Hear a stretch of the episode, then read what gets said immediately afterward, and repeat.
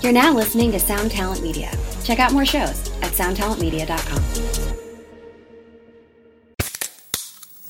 Hey, what's up, everyone? I'm Matt Migaki, the vocalist of Cryptopsy and the host of the Vox and Hops Metal Podcast, where I sit down with fellow metal musicians. We talk all about their lives and music while sharing killer craft beers. If you've ever wanted to sneak backstage and share a beer with one of your favorite musicians, well, Vox and Hops is the podcast for you. This week on the podcast, I had an amazing conversation with Morgan Lander and SJ Jones about Kitty Pig. There is this episode and over 450 other ones to help you enjoy life, metal, and craft beer. So what are you waiting for? It's time to become a Vox and Hops head. Cheers!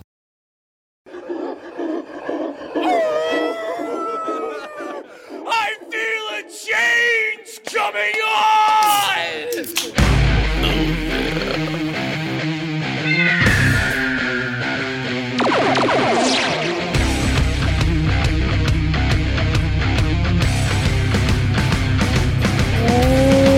Welcome back to the Stateside Podcast. My name is James Ian Macmillan. In the dark, dark corner, jerking off is Andrew Carrion. I jacked it off. He jacked it off. to the lefty loosey of me is Josh Northcutt. What's up, Josh? High five. For those who don't know, Josh is a real motherfucker. Real ass man. He's a real ass man. Uh, I'm gonna close the door. Andrew. Andrew is the man, but Josh is also the man, and we grew up with Josh. How long have I known you, Josh? Since fifth grade, technically. Yeah. Um, I'm terrible with math, so let's look at that. That would be. I think if we've known each other for 20 years, 20 plus for sure. Yeah, at least maybe I mean, 22 years. We've known. I've Fifth known grade, you. so I was like, Andrew, what, since- 94? yeah. You moved here in 94, right? Here's how I Doesn't did the really math. matter, but- W- No, how- I how know long- that how long- 94 is what you you do the year, and then that's uh, one number above that is the grade. Does that make sense? Like 94 is fifth grade. Also, I'd like to say- 95 is sixth grade for us, not for you, because you're one year older. um, but here's here's how you would figure it out. I think is how many years do you think you knew me before I started driving? Um, But God, it's got to be at least. you mean are you saying 15 or 16?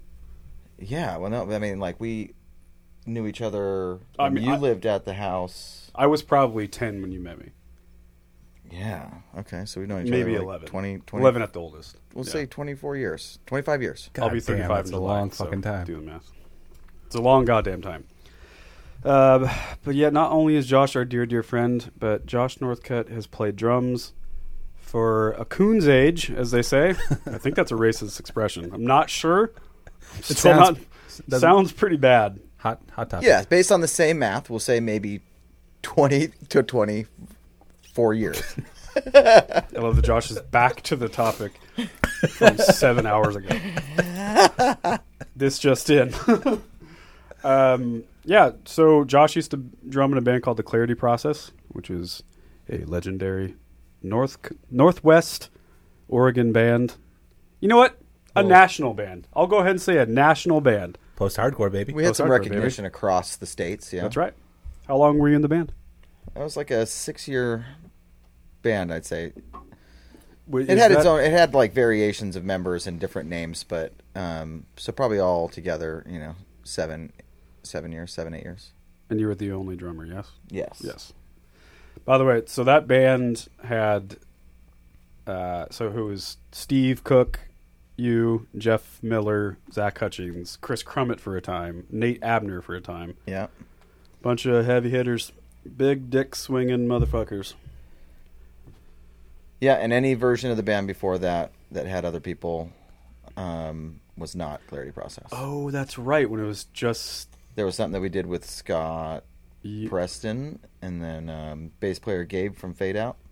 But then then there was just you and Steve and Zach or something for a minute, That's right? the start of Clarity Process. Right when you guys covered Bjork's um, Army of Me. Do you remember that? Yeah. Oh, yeah. I remember you guys playing that at a house party. It was so cool. Yeah. It's yeah, a ripping that was bass line. uh, Yep. that was Zach playing Zach was just playing bass. bass, and then Steve was singing and guitar, and then we ended up getting Jeff to join and take over bass duties, and then that's when Zach switched to guitar, and that's when that band became that band. Yeah. Signed to Rise Records, and um, like Josh said, they toured all around the country. I mean, you guys toured a lot back in the day. Toured a lot. A lot, a lot. And you did long runs too. Oh yeah, God, I remember that. You would just disappear in a van. and Let's see Josh a month and a half later. I mean, it's like one of those things to look at it and So crazy. it's you know two you know sometimes two two plus month tours um you know and and this is like without imagine doing that major support this isn't with this is like without a booking agent we came across some notes that um i think maybe um crummett had or steve had or something of all the notes from a tour and zach would always book all these tours and like Early days, he would. early days Yeah. no i mean pretty much we never had a real booking agent Oh wow! yeah. I don't think I knew that. All of this stuff and the same thing with Prize Country stuff. Um, Prize Country was my band that I did for five, six years after Clarity Process. And you guys also Um, hit the road same kind of thing. Toured all the time, toured really aggressively, and it was all DIY. Mm. But would you say that Clarity was um, the was that your favorite band you're in, if you have one? I mean, maybe you don't. That's It was certainly like the most tough. sort of My actual favorite band that I've been in was um, me and Ryan Lewis had a band for about two years um, called Young Vienna, and that was with a lot of like kind of I always forget that he was a part major Of major dudes in town that were from a scene that we weren't part of. Yeah, it you was know, like- any of us were part of. that. Right. Um, and that was a pretty big departure from anything I'd ever done before. It was you know way way more pop Yeah, like really sensibilities, pop. singer super songwriter. drag kind of slick pop. Yeah. I it's like the Strokes meets Tom Mm-hmm. Petty. I think the way Ryan describes it's the Strokes meets Tom Petty meets T Rex. T Rex. Oh, So it was like singer songwriter, and then it just was very very specifically structured songs that would kind of Yeah. be reminiscent of like the Strokes, where it's like really little things, details that you have to pay attention to to to know why the Mm-hmm. song was that your cool. favorite Mm. band of Drummond though? That was just my favorite band that I was in. My favorite band of drumming was definitely Prize Country. Right. So you hate clarity process is what you're saying. no. No, I, I've told you this before, Josh, but clarity was always like. I mean, obviously, you guys had a ton of buzz, and there was a time there where you guys were, like, people knew who you were. I mean, you it was a, you know, there was something happening there for sure. Um, but I, I've told you this before. I always thought you guys were like on the verge of being, like, the next Deftones, not in sound and not in um, but like yeah not in sound but in that kind of energy where like every time i watched you guys you're on the you're on the verge of falling apart but that was the best thing about the band Yeah. like it was so dangerous and it was just always on the verge of falling off a cliff that's why i always loved early deftones they're so loose they're so good that they could do that with each other they could come in and out of tempo and in and out of like focus. They weren't a, you know what I mean? They weren't that kind of band. They didn't just stand there and play perfectly. It was Yeah. all just in the moment. At and points, it energy. was pretty explosive. so explosive. Yeah, and clarity was no different. I mean, there was a time there was like, this is real. This is something that's actually happening. So we would get, I mean, we got definitely better response in general, um, in terms of press uh, overseas in Europe, Yep. um, and the the comparisons that we would get the most were refused, and so like Yeah, I that can kind of see that, that. energy that you're thinking that you're talking about, I think that you That's know prob- when I that's think about it, more I think accurate, it's closer actually. to to Yeah. refused. Um, just because it's not as you know polished as Deftones were Right. even like you know the first i mean the second deftones record is like polished and um yeah i i think that we broke up a little pre like prematurely i would have liked to have at least seen what would happen would have happened on one more record because the the difference between fluid to our second record killing the precedent is a massive departure in my mind um like i don't even hear the same band on the two records yeah, I always would wonder what would have happened after a few years and people getting older and Yeah, just some of it being a little more matured and like um, you know maybe pull back on some of like the the the chaos. the chaos and try Yeah. to get really just powerful. Oh yeah, there's so much potential there. And Steve is I mean, he's one of my favorite frontmen ever. He was so great. Pure energy and I mean, he was perfect for that band. Yeah, um, and then yeah, I think overall I pr- I, I you know, I maybe it just because of being older, um, Prize Country was just a, a, a more exciting band to be in. I think because because of that. Yeah, um, because yeah, I felt like there was just a little more, a little more like actual attention paid to how we wrote songs. and for you, that's probably super refreshing. Oh yeah, Yeah, um, I mean, I listened to uh, Killing the President a lot just Mm. to kind of remind myself of like what I was doing at that point in my life and Mm. that age. And I'm still really proud of it, but there is stuff where it's just kind of gets a little out of hand when Yeah, I think yeah. about it. And then, um, it all happens for a reason, though. you know, I think with Price Country, I don't really feel like that happened. Like I feel pretty Right. much like what what we tried to get across is what came across, and you know that was like more of like the drive like Jehu and Quicksand and all that that side of music, Totally. you know, that I grew up listening to. So Well, Yeah. in this room we have three drummers. Um, we're, I'm looking at a drum set right now. So I think what we're going to do as sort of a focal point for the episode, we're going to touch back on our, our favorite drummers. And no Part par- two. yeah, part two. 'cause We missed we're- quite a few. We missed quite a few. I have Last time one. Andrew I and have one just- in mind that we're you just guys shooting missed from when the- I listened to that. That I Yeah. you're gonna you either either have thought about it or you haven't. And if you hear me say it, you're gonna be like, "What did we? What were we Well, thinking? we were thinking. Um, there's one, and I think me and you have talked about it. Who's that? Can we just start? Let's start. Okay, let's start it. Matt Cameron. That's not who I'm thinking of. But yes, Yeah. Matt So Really, that's Cameron should not have who you were been thinking of. Brian St. Pierre from Hum. God damn it! He's fucking right. Are you sure I didn't say that? I'm pretty sure you guys didn't talk about him at all. I don't think we did. That is unbelievable that that was never brought up. Really? Yeah, Whoa. Damn. Wow. Sorry. Well, I guess- yeah. So looking, Here's you the know, thing, I don't have that written down this time either. you know, I went through and I was like really trying to pay attention to um, what what makes me appreciate a drummer uh, to the point that I would say that they've had uh, more than just maybe just like a lasting impression because I think there's a lot of cool playing that's out there. Sure. But I don't think that it means anything to how drums influenced me. Um, you know, so I'll look at it and I'm like going through a list of all the records I've listened to or that I have on, you know, I'm just going through iTunes on my phone or whatever. And um, yeah, it's crazy to see how many drummers you can think about and go like, my God, what an amazing sound that person had or like uh, Yeah. their dynamics or the power. Um, you know, you were talking about like Gherkin you know Jason Gherkin and like there's just an attitude there so it's you know there's all these different characteristics that can really stand out and how you narrow them down to what you like the most um, you know if you were trying to say even the top five drummers like I can't think of how you would do it Yeah, it's pretty tough. No, it's tough. I mean, we, we, we've talked about this before. We could do 10 volumes of this topic alone. We could do 10 different episodes, and we still wouldn't hit every drummer. yeah I almost started So, just like you know, trying know that going into to it. um, try to like group them into different like subjects like okay Right. who is the absolute favorite who I know who that is um, who who was the one that made me have to reevaluate how you could play the instrument you know which one do I connect with on an emotional level Yep. you know who has my favorite drum tones and sounds consistently on records so it's all that kind of stuff is what I was starting to think about that's kind of how I approached it Nice. um, so you know so we talked about them all So who who would you say? Right there, right there, right.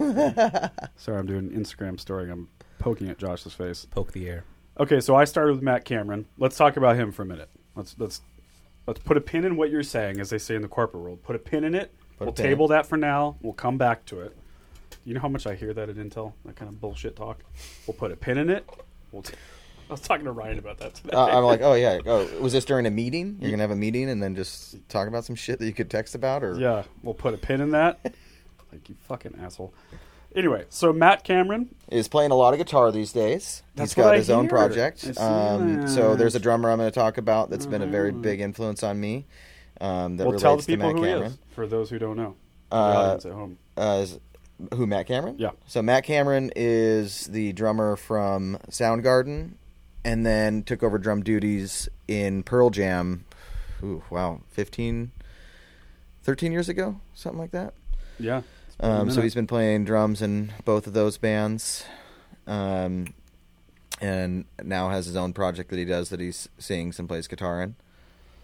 Um, He's he's he's the man. Ha, well, uh, use a, a descriptive word for Matt Cameron. I have one. oh my gosh! Um, I'm I'm all start. I'll just say, Go uh, ahead. just, just bat. He's just the baddest. Like I was gonna say he could- commanding. yeah, commanding is really. Uh, I mean, I remember watching um, this Pearl Jam DVD that came out. There was a live show. Oh, I remember that they that one. released, and like you, You- you watch showed this it to me. guy hit cymbals, and it's like oh my god.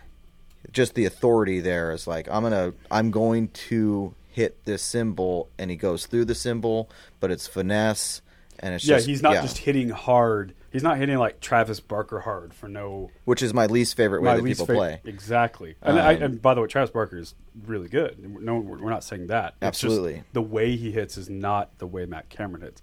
Matt Cameron hits with authority that, it, but is also playing to the song. Oh you yeah, know what I mean.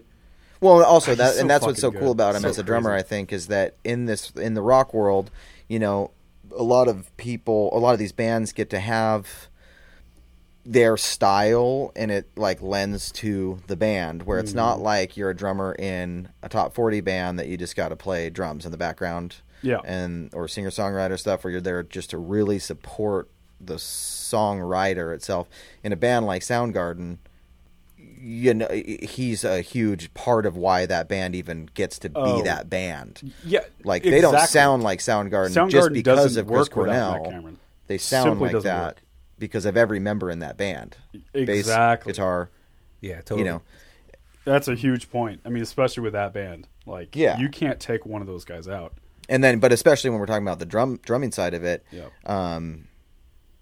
Matt Cameron can take any like any time signature and groove and just flip it on its head and turn something that seems like it's going to be just a simple riff into like something you really have to try to dissect and wrap your I head love around how to he even plays understand. like. You know how Gherkin plays behind the beat, like Yeah. that kind of half at the time thing. Well, he does that too, but it's like, um, but but it's not halftime. He does like this. It's I just you know say what it's I'm like saying? swampy. Like he's just like yeah, you're talking about maybe just like actual note placements. note placements. Yeah, they're the most bizarre placements. I had yeah, someone, he doesn't. He doesn't always do backbeats on a on a two and a four or Yep. um, in a halftime feel like on a three. He'll he'll like move them into like the and counts and Yeah. stuff, which are like in between beats. I heard someone point out because he's one of the guys that's kind of hard for me to air drum to, like really hard, right? And someone pointed out to me that the secret with him is that he plays to the riff. I was telling your brother about this, and Jeffin's like, "Oh my god, that's right." Yeah. Like, okay, listen, listen to "Let Me Drown."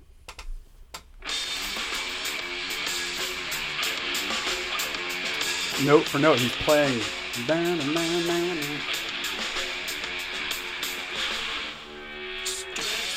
You know what I mean? It's like he's riding with the riff. Yeah. Oh, I love that fucking intro. Wait, I'm gonna come hard again. Bring it back. this part.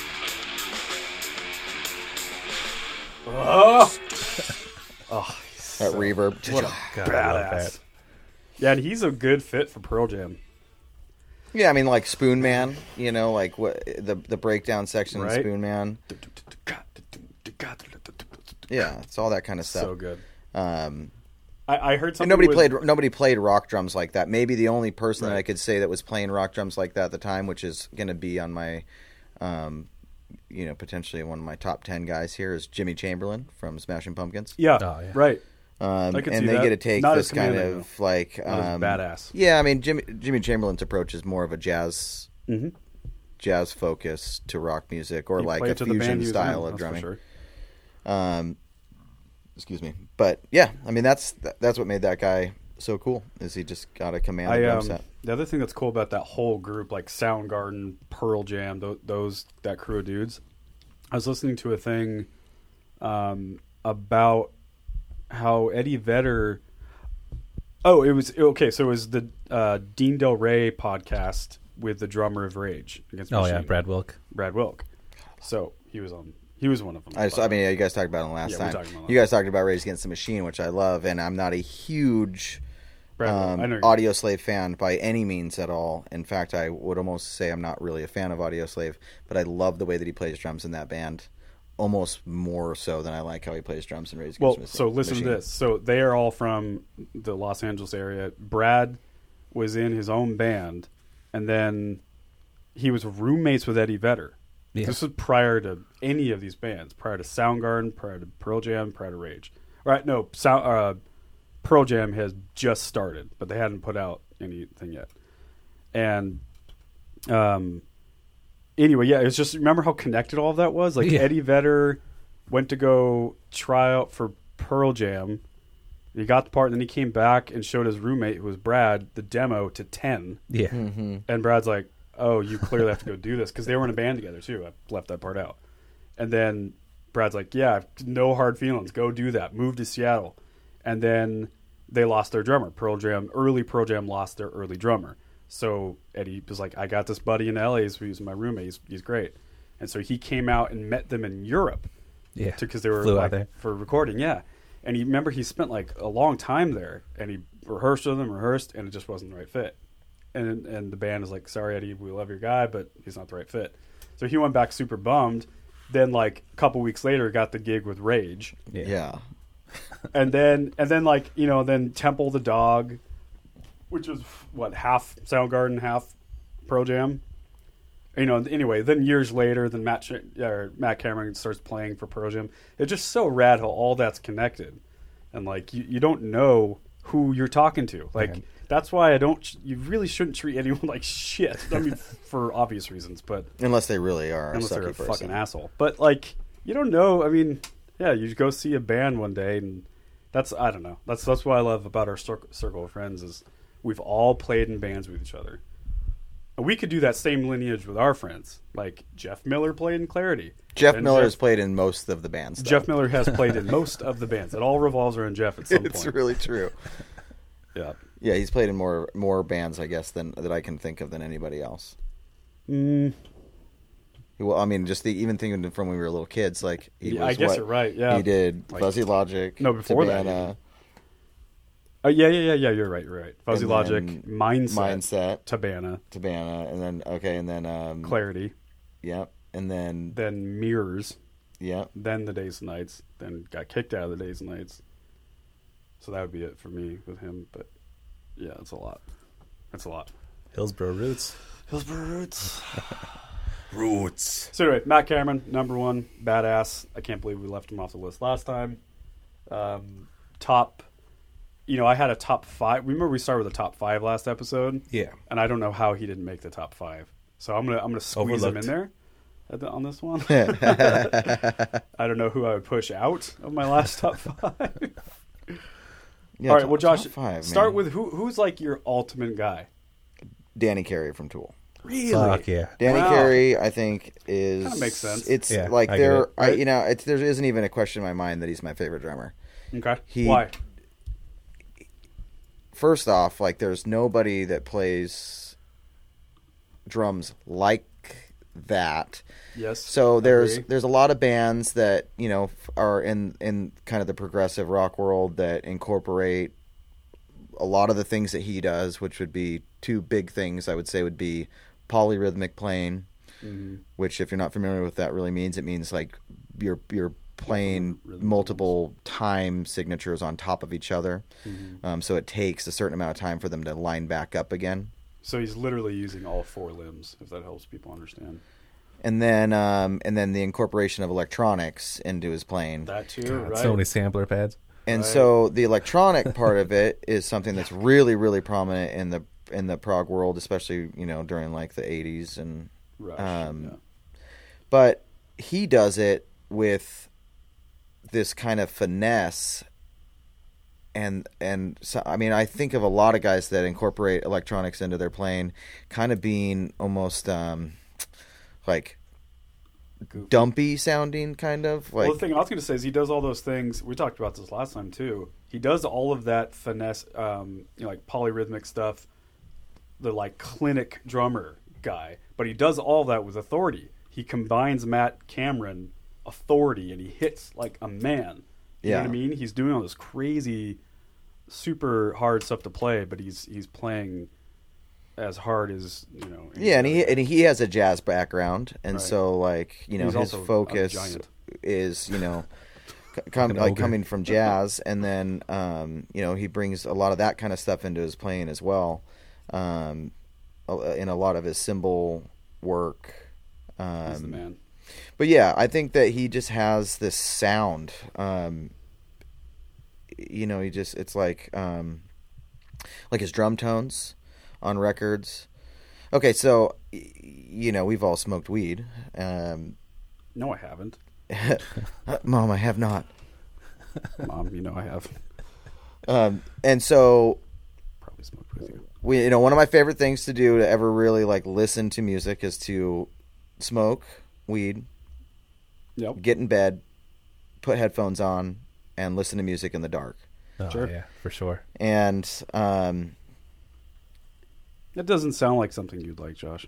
As long as I've known you, But this thing happens where you get to start like hearing all individual instruments because you're focused so much and you can like kind of Yep. hyper focus on things.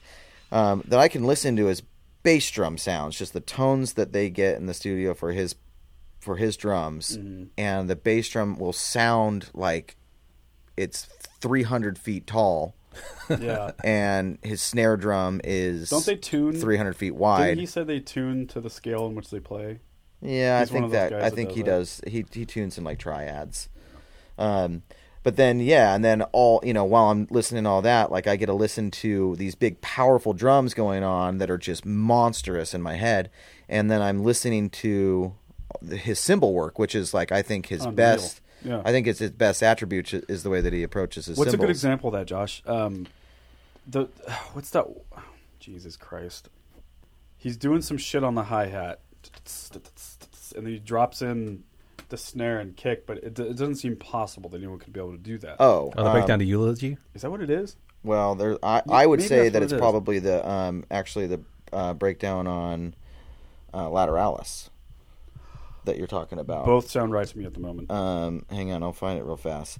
But so it's like, yeah, all of his symbol work is going on all around this big, big, powerful, really, really like driving, commanding kind of um, bass drum and snare work, and then just okay, hold on. All right, here's the part.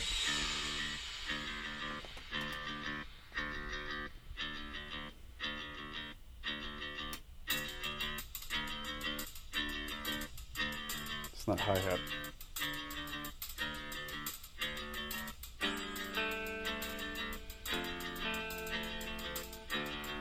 Even already, I would probably would have lost it.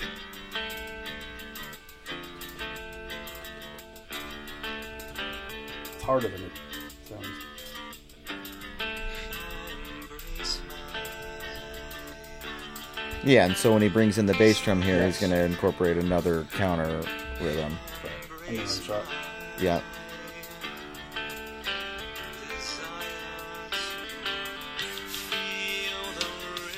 It's all like shifting together. He starts opening the hi hat.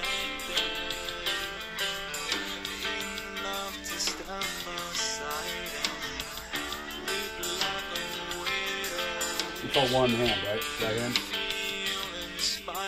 Yep, all, all right hand on the hi hat. Yeah, No. Makes my head explode. It's all swirling together. I've got a calculator for that one. okay. God Song damn. is Lateralis by Tool. Go check it out. and there's just so much of it. It's like I, I could know, I could I know. find ten different parts to, to talk about that. 46 So that's just my minutes. favorite drummer. Um, So he's your main guy. he's my main guy, and I'm really really excited um, for them to put a new album out. God, yeah. Um, I expect to be happy about it, or you know, happy with the record. And if even if the record doesn't do it for me, I know that I'm going to get a million things out of that guy's playing. So Now, it's let like me ask even you if I don't something. like You the don't record as feel- a whole, Well, that's what I was going to ask you. Like, if Danny Carey is your main guy, obviously Tool's not your main band. Tool's one of them for sure. One of them. Yeah, I mean, I would say one of 'em. Tool's like a top three band for me. Yeah, Really? yeah. Wow. Which is your favorite record? Lateralis. Same here. I'm an Inema guy. Yeah. I mean, like, I love Inema by, too, but by a s- small margin. Yeah. Um, you know, it's funny. It's one of those things, I guess. Like, I don't really, you know, I've listened to him in other projects and stuff like that that he that he does, and I guess they don't really stand out to me as anything majorly cool. It's him and Adam Jones. Yeah, They're it's- like the it's just- duo from heaven. Yeah. The they lock in in a way that it's just Yeah, I just think that I Space. think there there are certain things that you react to that allow you to bring out the best of yourself, and a lot of the stuff that I think that he ends up playing in outside of Tool doesn't tap into any of the things that make him who he is to me. Yeah. which is fine because that's you know I don't get to dictate how he likes to play drums. Um, so if he's in a band where he's just kind of doing the more butt rock side of it, that's what he likes. Yeah, he's having fun. yeah, maybe he wants to play some butt rock. So who would you say if you had to guess who is my main guy? Dave Grohl, Yeah, of course. I was just curious. but I also heard the Actually, podcast, and I would have known that anyway. yeah, you Yeah, you're meat and potatoes, I'm boy. meat and potatoes boy. You're you might be. Dave I'd say Grohl, right? Abe Cunningham. Yeah, that makes more sense. Fuck yeah, man. I love that dude. Yeah, he's a very close second, I guess, for me. You know, and honestly, I would say that if I were to think about two drummers that that I think are the most similar out of a list like that, Abe Cunningham and Danny Carey are the most similar to me. There's a couple reasons. Think about their snare their snare tones, Yeah. like um, where they don't really sound like there's always a snare on, mm-hmm. and like um, and then just their cymbal work Yeah, there's so They're beat there's masters. so much about these beats where it's like the symbols are like so many accents that are going um, where it's like it's not you know they do a thing that I really like about drums which doesn't like meat and potato drumming doesn't always bring me into like I don't really get into it as much because it doesn't have a melodic side to the playing as much where those two guys Abe Cunningham and Danny Carey especially have this melodic thing they do with the cymbals that get to be a counter melody to vocals and guitar parts. yeah. So it adds another layer for me to dig into. we were talking about the last episode too. Abe Abe Cunningham is a really good example of him, uh, you know, proving his his place in that band. Like Deftones simply wouldn't be the same without Abe Cunningham. Yeah. Like, that and signature style for sure. Yeah, I mean, you could argue just it wouldn't have worked. Yeah, and that's the other thing too is like does Abe Cunningham sound like him Right, when right. he goes and just plays on some other record?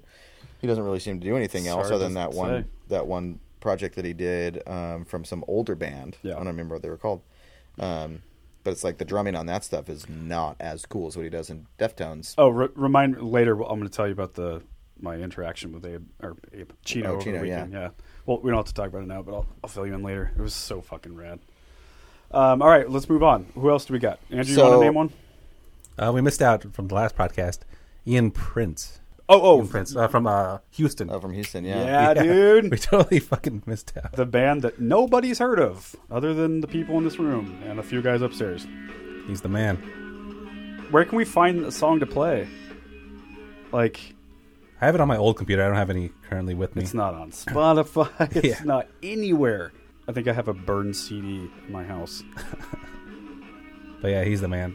band called Houston from Minneapolis. That fucking Midwestern style. um, just leans What- into it. What do you like about him so much? Just solid as fuck. And he has like, I don't know. He's like, Yeah, he he'll, like- takes, he'll, he like, takes play all back, the cool Midwestern The stuff backbeat, that all yeah. these guys. the backbeat, and then Right. he'll, then he'll be Yeah. explosive when he needs to, and super sharp. That about left it. hand thing he does too. You know, like Wow, it's just there's a there's a cockiness that comes from Yep. Midwest players from this scene. You know, I, I was uh, actually somebody came into work today wearing a hum shirt, and I was like, "Hey, blah blah blah, very cool shirt."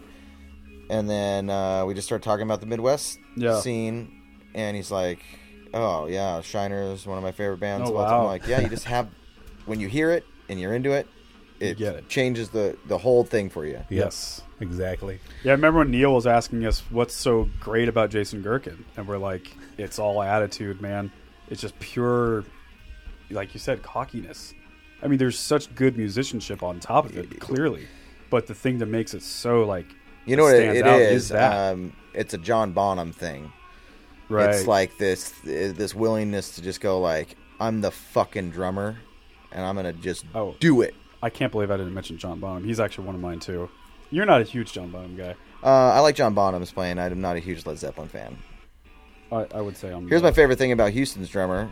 The guy just plays jelly bean kits. He just says he doesn't care about matching his stuff up, and he says, "All right, well, Yeah, yeah, here's, yeah. A, here's a cool a tom." 1950 Slingerland tom that just sounds phenomenal. Right. So I'm going to buy Piece it that together. and I want this bass drum because it's this Ro- Rad Rogers. bass I love drum. when people do that.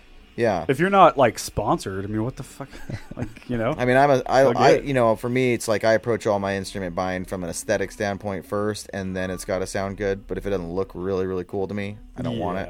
Yeah, yeah. It's not gonna And so be I that get bad. where that side of it comes from, though, because you know, if you sit there and you play a bass drum, you're like, man, this thing sounds great, but the rest of the kit doesn't really hold up to another set of toms you have or something. Yeah, yeah. Mix them up. Okay, I'm gonna move down the line. Uh, this is some old school shit, like early inspiration for for yours truly, Buddy Rich, Oh yeah. Throwing it back. jazz master. I don't think I'll ever catch myself like just listening to Buddy Rich on record. It's all about the video, man. Oh, God, I love There are watching some- that guy play the drums. He's a pit bull. he is. He crouches over, and he. I mean, and again, everything's in context, like the context of the era that he came from. There's a really great video. Um, don't yeah. g- Let's see. Do do that one. Do the, the bu- bugle call r- rag. Watch this, Josh. If this is the same one, he just fucking goes off. Jesus. There's an old video of him playing like a drum Plus- battle with Gene Krupa, and he just smokes Gene Krupa. And he, Gene Krupa's supposed to be the best drummer of the 40s or whatever. Look at his face. yeah, yeah. Get it, get it. Apparently, he was an asshole.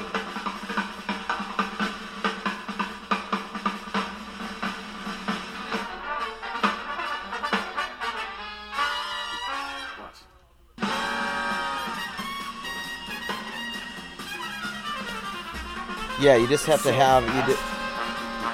Di- you know, you just have this um, massive command of of every rudiment that you can pull out at any point you ever want to. Fast forward a little bit, and you just like right on.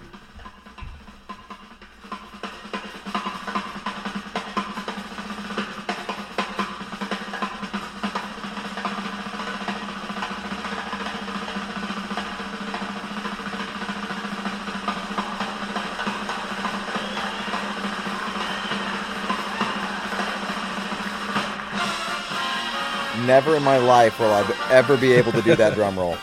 I know, and it seems so like, oh, cool, he's just doing a bunch of shit on the snare drum, some old guy. But that is crazy shit. Like, t- technically wise, that's so hard to do.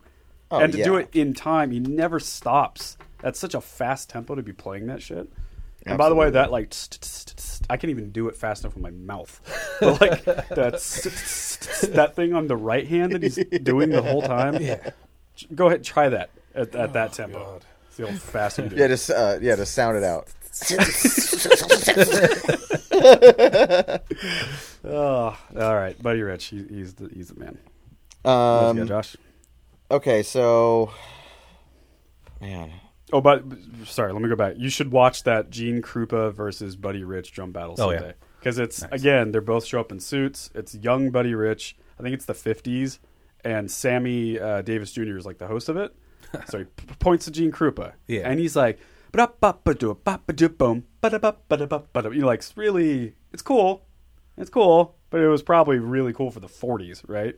And then Buddy Rich just sits down, this young kid, just kind of stretches out, and he just smokes him, and it's like, oh, that's where drumming's going. You see it in one guy, like, oh, fuck, that's that's taken off. Anyway, continue, Josh. Yeah, so um you know, then one of the other kind of categories that I was thinking about was like who made me just hear drums in a way that I hadn't ever heard them before.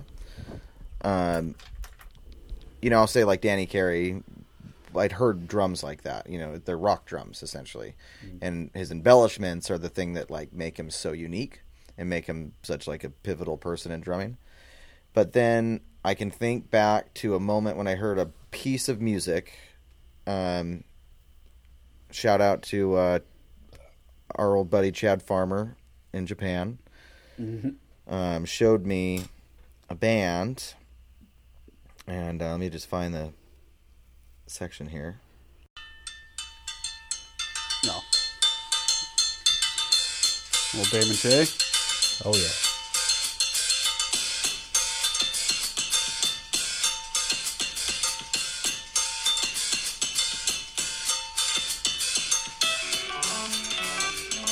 There is some um, freakazoid music.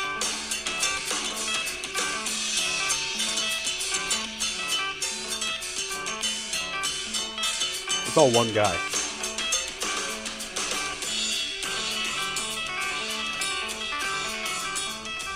Did you hear us talk about him on the last episode? Yeah. Yeah, I mean, all Did it's we just, do a uh, decent job of? Oh explaining yeah, and it? I mean all this stuff that's so funny about him, like you know, just sit there, just take his pants off, playing his boxers, and just sweat his ass off, Nuts his were hanging dick out. and nuts just kind of hanging to the side, uh, talking shit to the crowd all the time. always. Yeah, I mean he's one of the all-time greats, and again, not a whole lot of people know about him, which is so crazy. Yeah, But and he's it's a part of- he's a he's a love or hate kind of guy. Like there's That's going right. to be people that just really do not get on board. No, Um, so I remember hearing that, and I was like, I, I because you know stuff like that that we just heard. It's not like no one has ever done anything like it. yeah, Um, certainly nobody's ever done it in that kind of context of the band that he's in. But um, you know, we didn't grow up listening. We grew up listening to rock music, so it wasn't like we grew up with parents that were listening to fusion and jazz Mm-hmm. all the time. Um, my parents were listening to like early Genesis. That stuff was pretty nuts. But yeah, I hear what you're yeah, saying. but I mean that's prog music and, essentially. and j- you know, swing jazz and stuff. But yeah, and so I just remember hearing that and just going, I've never heard anybody do anything like that before. sure, yeah, and uh, I I think I must have spent five six months like putting putting this particular record, "What Burns Never Returns" by Don Caballero, on regularly, just trying to You see if I were- could understand it because I didn't we thought you understand it. were either losing your mind or you were just really in love with this band.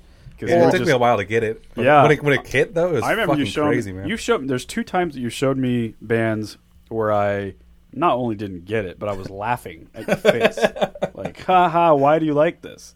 The first one is Dawn Cab. The second one is the Dillinger Escape Plan. Mm-hmm. I remember you showing the Dillinger Escape Plan Mike Patton EP, and you're like, dude.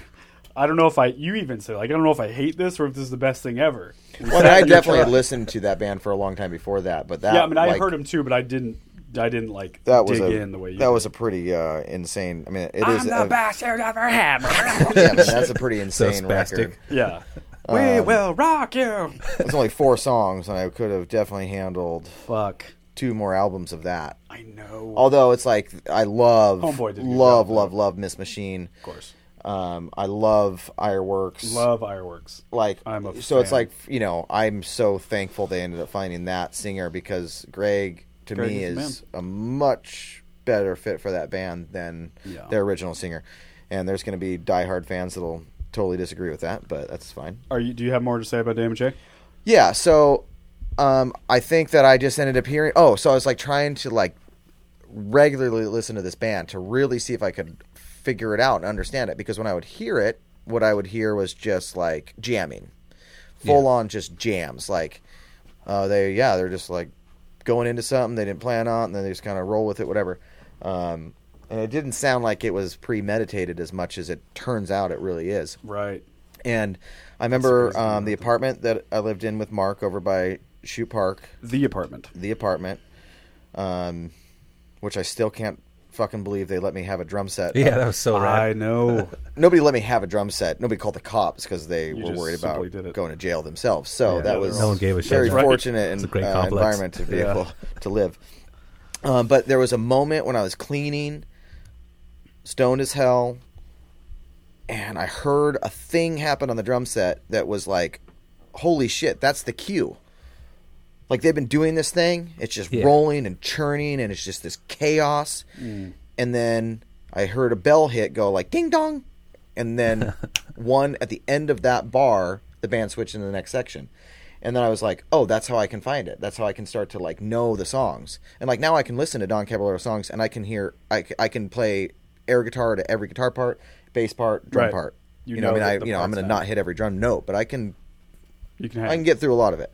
I bet you can. and um, it took that realization that it was this controlled chaos for me to go like, oh, I understand what this band's doing now, and um, that's what does it for me with that guy is it's controlled chaos because everyone in the band's very cool. I'm, I'm a big fan of the band, but like that guy plays drums like nobody else. He sounds like there's eight people playing sometimes, and not to mention again, like I'm a big fan of drum tones and sounds that people achieve, and he just does this thing where he's got a couple things going.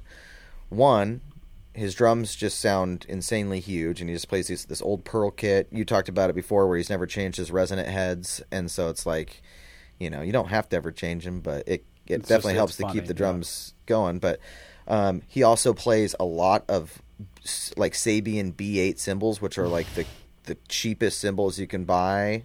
Right. Um, but the thing is about him, um, and Stefan can attest to this. He recorded um, so Prize Country. Aaron, the singer, was in a band called Shame Lady before that, that were killer, and their drummer was a badass. And on the record that Stefan did, the cymbals just are phenomenal sounding. Just like they cut, they crash, they chir- like they're super aggressive sounding. Um, yeah, you can see one in that picture right there. Right. Just tear, you know, Terrible. shitty symbol. Um, but they have this ability to cut through because of the metals that are used. Um, that they have all these weird overtones, so they just cut.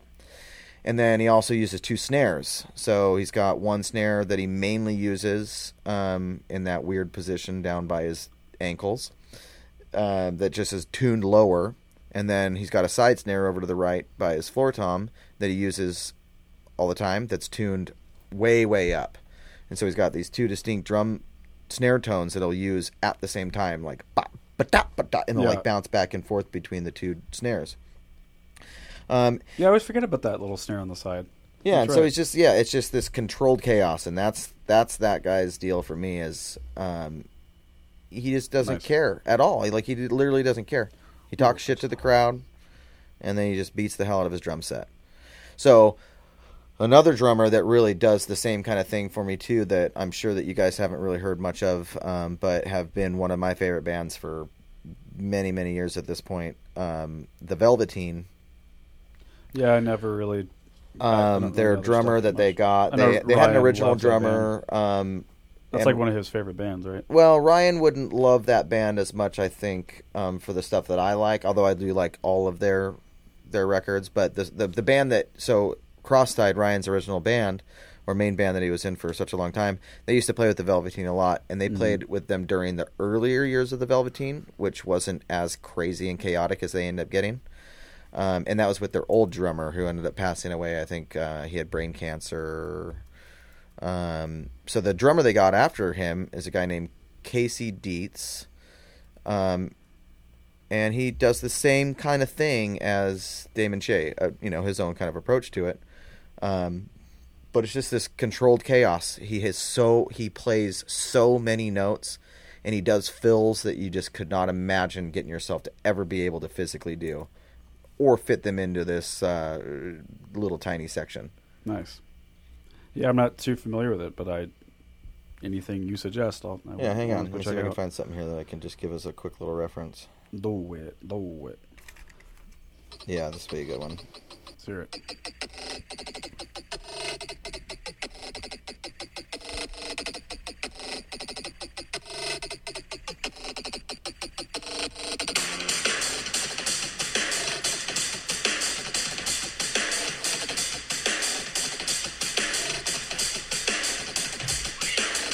Yeah, that's the one.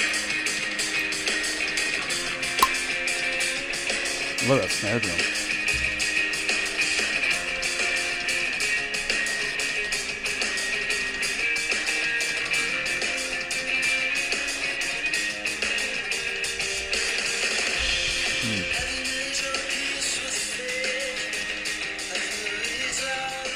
That's rad.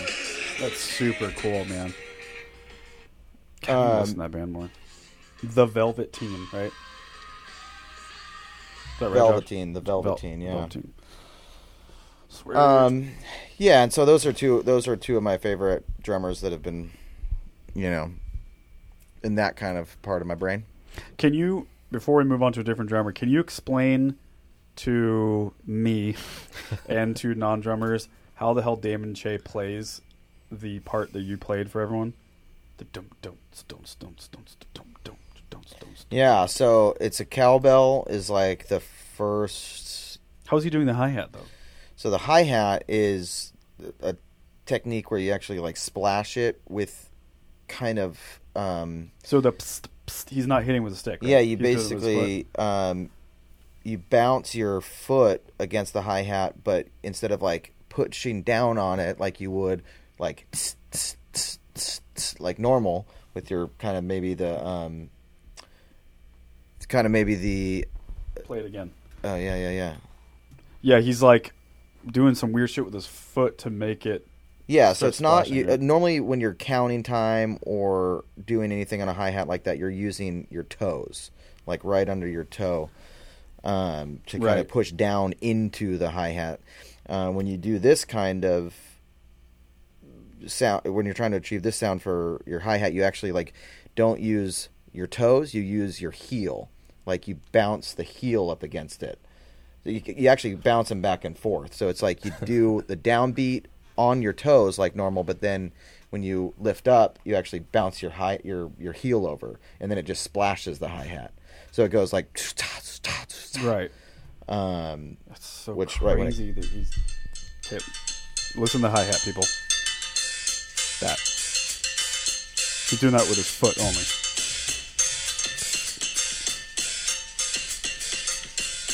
Really hard to do.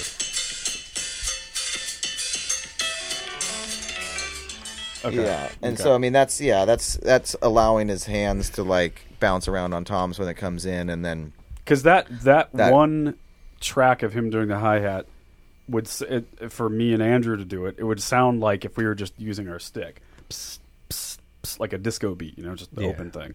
which would eliminate you using that hand for That's right. another part of the drum set. Right. Yeah. Yeah, And actually, that that particular technique that he uses is part of how he sounds the way that he does. He sounds like Yeah. there's a second person because he does or that he's- shit all the time. Uh, th- I think they call it like one of his nicknames was the octopus, and because it just sounds like he has eight o- limbs playing at the I same always time. Oh, called the uh, Danny Carey the the Great Octopus. um, so yeah, those two guys Cool. have this kind of controlled chaos. That's the way that I would describe them. Love it, uh, Andrew. You got one for the for the group. Did we talk about Joey Castillo last time? I don't know. I have that written down too because I couldn't remember either. He's def. Let's don't know. Let's assume we have it because he's a beast. Yeah, I love the parts he wrote uh, Mm-hmm. in Queens of the Stone Age, but it's kind of weird when he played live. Like I didn't like how he choked his ride. He always crashed on it. I really, I really did not like that. But he always sped up. But yeah, you know what? He's better now. well, yeah, Like, he played. he's um, tightened the fuck up since he left Queens. yeah, he's a I miss fucking him maniac. though. I think he's better for Queens than John Theodore. Oh, I thought we disagreed on that. You know, well, I'm I think you not- came around to it. I am coming around to it. I fought it for so long. This is the wrong dude for that band. I'm, uh, um, you know, I mean, like talking about drummers. You know, I've got John Theodore and Thomas Pridgeon, who are both Mars Volta. Thomas, Pri- I Alumni. am. Uh, I, I don't get it. Here's the thing, Oh, I love that Tom. record. Oh, he Thomas. Oh yeah, well, clear. Thomas Pridgeon is so good. I, I could. I. I mean, obviously, I'd be a dumb fuck to say he's not a good drummer, but he's not my thing. Like every time I see him play, he's just f- fucking. He's just always doing a fill, and he's always chaos, and it's just like, all right, we get it. Yeah, lay it I down mean, at one you know, point. he's one of those dudes that That's what he does. um, I wouldn't necessarily say is one of my favorite drummers so much as I love what he did with the Mars Volta. That guy's too, by the way. Uh, Sorry. Bedlam is, uh, you know, for me, it's like that record is probably my favorite record. No. I know. I mean, it's tough to say. I mean, it's just like not it, it, like there's things that I like about it, Mm. um, more so. But yeah. the way he plays with that band is, um, I think he allowed the band to do more of what they were capable of doing Sure. in terms of like uh, actual like technically like technical abilities that maybe John Theodore couldn't really keep up with, but John Theodore just has the feel and the funk. Well, I mean, back to Joey Castillo, or is it Castillo or Castillo? Castillo, I would I'd, say, say I'd that- say Castillo. Castillo, Joey Castillo. He, I mean, what? It, so, what do you love about him, Andrew? Oh, he's an animal. uh, Yeah. and, uh, I just like the white the parts he wrote for with, with Queens. It's just Yeah. like it's like a perfect fit. Perfect. I was fit. like, you know, wasn't, That era- wasn't too much of a hero, but just played like really bad, badass straight up. I, shit. I like that. It wasn't Hero too much of a Vulgaris. hero. yep. Yeah, just like straight to the fucking Dude, point. watching him live is just it's just so much conviction and Yeah, that's a. That, I mean, that's some meat and potatoes. that's a right there. meat potato Yeah. right there for sure. Yeah, I, I dig that guy a lot. But the shit he's playing now with uh, what is it? Oh my God. Zach Wild, um, Yeah, uh, Zach Sabbath. Have you seen He the just other band? He leans plays into in? that. He plays Oh, in is like it a his punk, punk band. band? Yeah, uh, those Trash shows are Talk. so cr- yeah. Trash, There's, like, no let's stage. Watch, let's w- watch some of that shit. Yeah, his Yeah. Instagram's the shit. Yeah, it's just like the crowd is all over the band. Yeah, dude.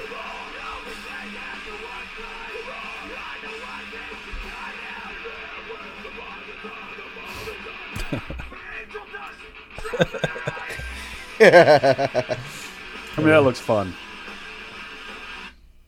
Objectively fun.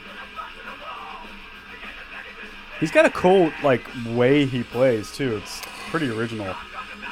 You know, what this makes me think of is, uh, I mean, they don't sound like him, but it just kind of made me think about it for a second. Is every time I die, and um, wonderful to have Goose playing drums, and every time I die, Yeah, I know. Good for him, man. That's so cool. Man, that's some big league shit, the man. guy deserves it, man. It's fucking awesome. He better like touring a lot because they always tour. Yeah, I mean that. Every time I die is one of those bands that, whether you like him or not, if you're a rock guy, you have to take your hat off to him. Oh, they're the baddest. Dude. They're just the baddest. They've been around forever. They never take a break. Not really. They're yeah. just road dogs, man. Look at this shit. Yeah, this is the video.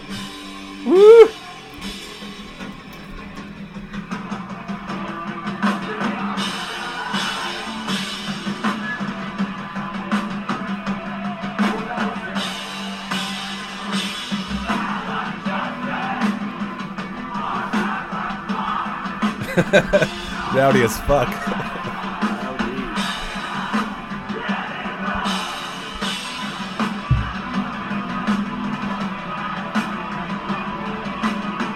God, he's he's the shit. As a He uh, is indeed as the a shit. mid thirties adult, I uh, am afraid of shows like that now. No kidding. I'm all set on those shows, man. I'd maybe be there, but I would definitely be in the back. Yeah, I'd, I'd be up on the, the balcony watching.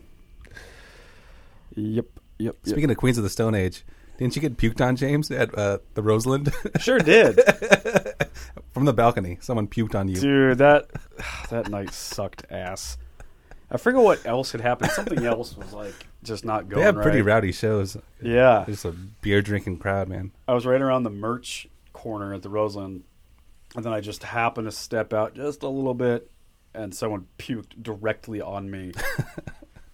now, yeah, I remember because I was thinking about buying a shirt, and then I was like, nah, it was like fifty bucks. I don't want to buy one. And then I stepped out, and that bitch puked all over my back, and so I was like, yep, guess I'm buying the shirt. Took off my shirt in real time and went and bought a band shirt. Ooh, what's that video? What's Zach the handle? Sabbath. The Joey C. Okay. Yeah, the Joey C. It's like a 14 by 26. Yeah, drum. kick drum.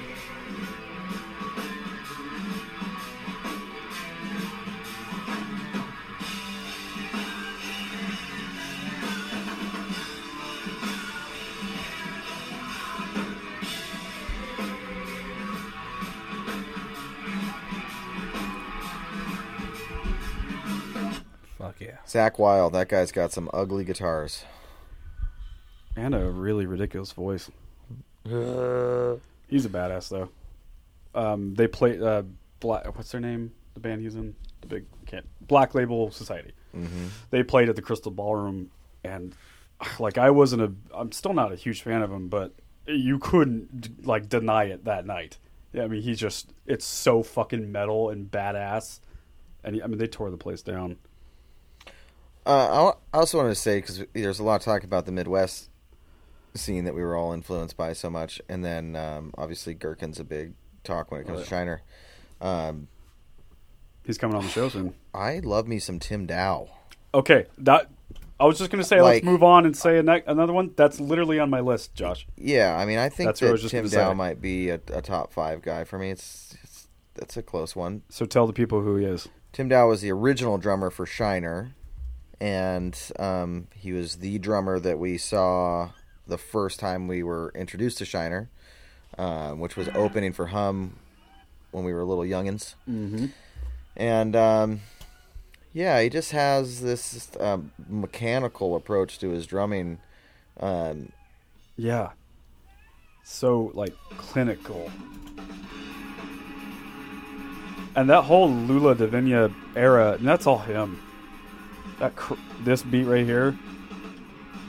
My life as a housewife. Yeah, there's a lot of cool guitar playing in the band during this time, but you know, he was like playing a lot more like dirty, muddy chords like he's playing here. And so much of the song is just based around his drumming. Here, Andrew, I'll play it from the side. I want to play that beat real quick. Yeah, you know. All right.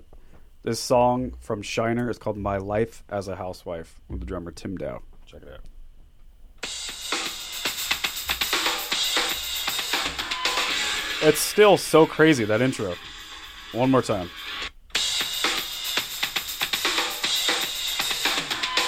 One more time.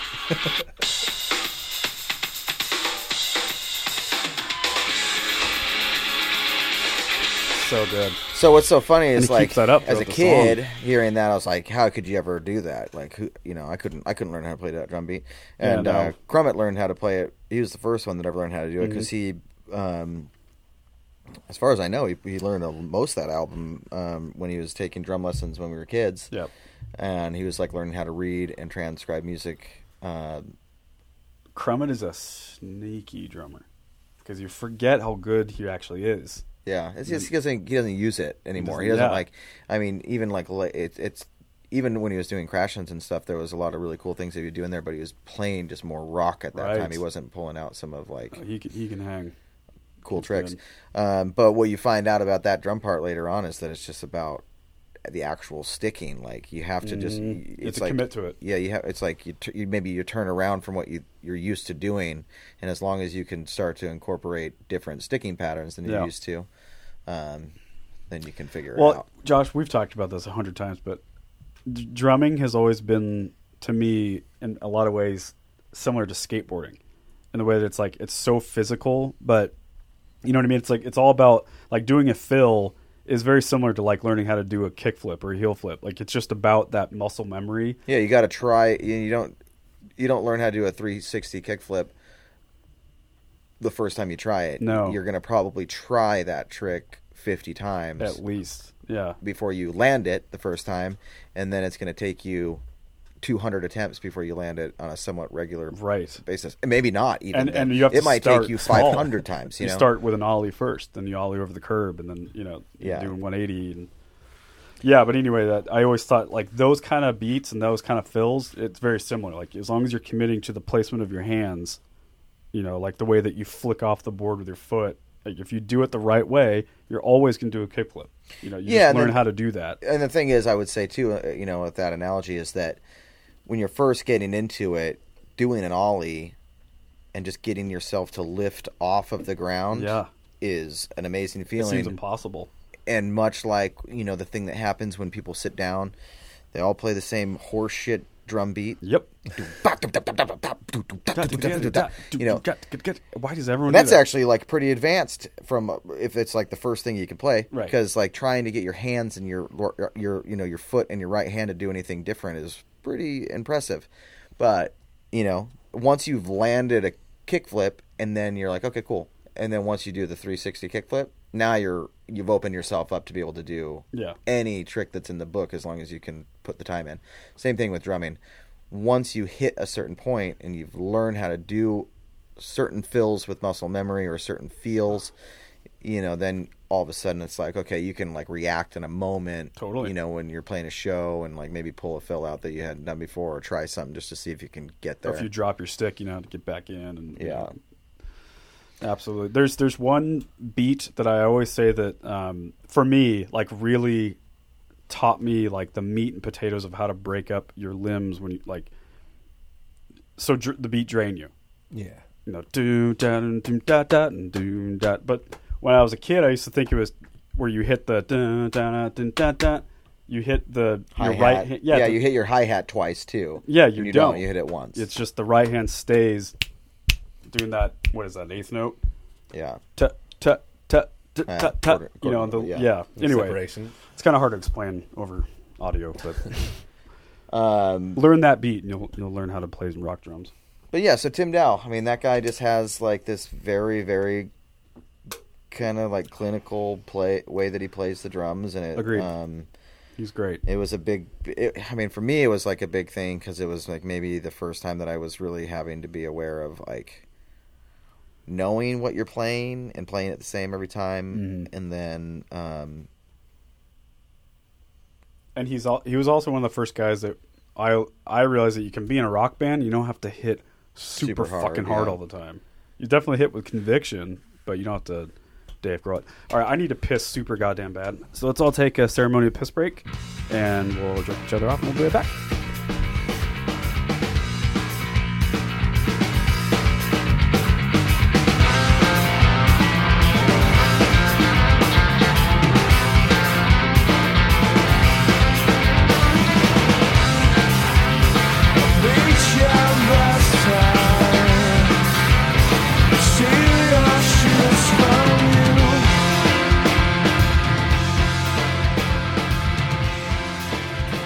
Yeah.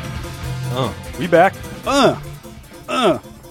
I had a pee so hard. Josh, did you pee? So hard. Mm, I peed my pants. Wow. Wow. I'm so lucky. Well, you're just lucky that there's a blanket under me. Yeah. I guess that's right. Andrew, by the way, is a goddamn camel. He'll just sit here all night and drink 25 beers and never pee. He'll pee once while being here because I have the bladder of a getting little close. girl. Lil Lil Camel Boy.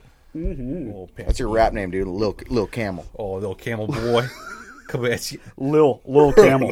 What's with all the Lils with I don't rappers know. right now? You know, I'm. I don't Lil like. To, I don't. Xanny. I really. Lil Pump. I don't Yeah, like to Lil talk Mini. about current rap music. It makes me It's so bummed. So I know there's a lot bad. of good stuff that's going Well, of on course. out there, but man, Little I Xanny? hate what's fuck that? Fuck that buck tooth fucking face tatted dweeb. What a shitty face for a generation of No music kidding, man. listeners, man. Yeah, it Lil, really Lil sucks. Pump, Not into 17 it. year old kid. the rainbow. You know fucking what? haircut. I'm actually my big thing. I was talking to somebody about this the other day. Is like some of them are maybe gonna.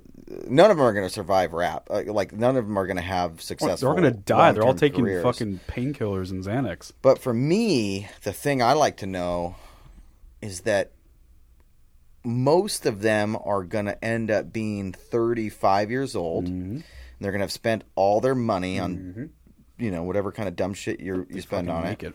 or you spend it on. And then they're going to be bummed. Oh yeah, like uh, what was that guy Lil Peep who just passed away last year? Do you remember him, Josh? Yeah, and actually, I thought his stuff was okay. Yeah, it was like emo. Yeah, Yeah, he was probably the best out of all of them. But yeah, he fucking OD'd. you know the you know who's the best out of all of them? Post Malone. yeah, I don't like his music. I think he's pretty funny. I I you know I never I didn't hear him. I interviews just are really saw funny. like his his image and I was just like ugh. But um, I actually was listening to something. I was like, "Who's this? This is pretty fucking cool." Yeah. Well, you have to show it to me because I haven't heard anything that I like. Oh, I don't know songs. I'm not going to be like, "This is my favorite song." Every time I hear him on, and somebody's like, "This is Post Malone," I'm like, "Damn, this guy's probably uh, doing the better stuff out of most." of Right. these. All right. Well, uh, so we just did Tim Dow. Um, I want to do Billy Reimer. Oh yeah. That's more of a, a quick, but we can. I like you Billy know, Reimer. I give- definitely give prefer the the, Chris nod. Penny days of the. Uh, But he's a young motherfucker. He's so good. yeah, he is so good. And he's definitely got a, a future ahead of him.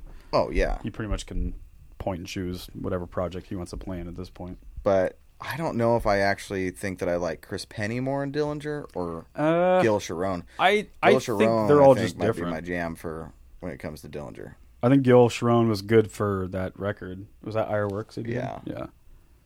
Um, I think Billy Reimer was good for the end of Dillinger. I don't. know. That's kind of how I see that band. Like I don't think Chris is it Chris Penny. Chris Penny, yeah. I you know he was great for that era. I just, I'm not sure if he. I, I don't know. I mean, that's the whole Oh, don't thing, know. though. It's That's where it hard- gets it's so hard to tough. say, Is though. like he really is an insane drummer when it comes So good. to what he did in Dillinger. What do you think that was the best that music he did with Dillinger? Um, yeah, he played in Coheed and Cambria after that for Right. a long time, and um, I like the the original Coheed drummer. That guy's cool. The Yeah, open Josh hand guy. Shepard. Yeah. Um, I love the Giltron stuff when he gets more into like his reggae Yeah, side of his he's playing because that's super kind of his good. main Dubby deal. kinda- yeah.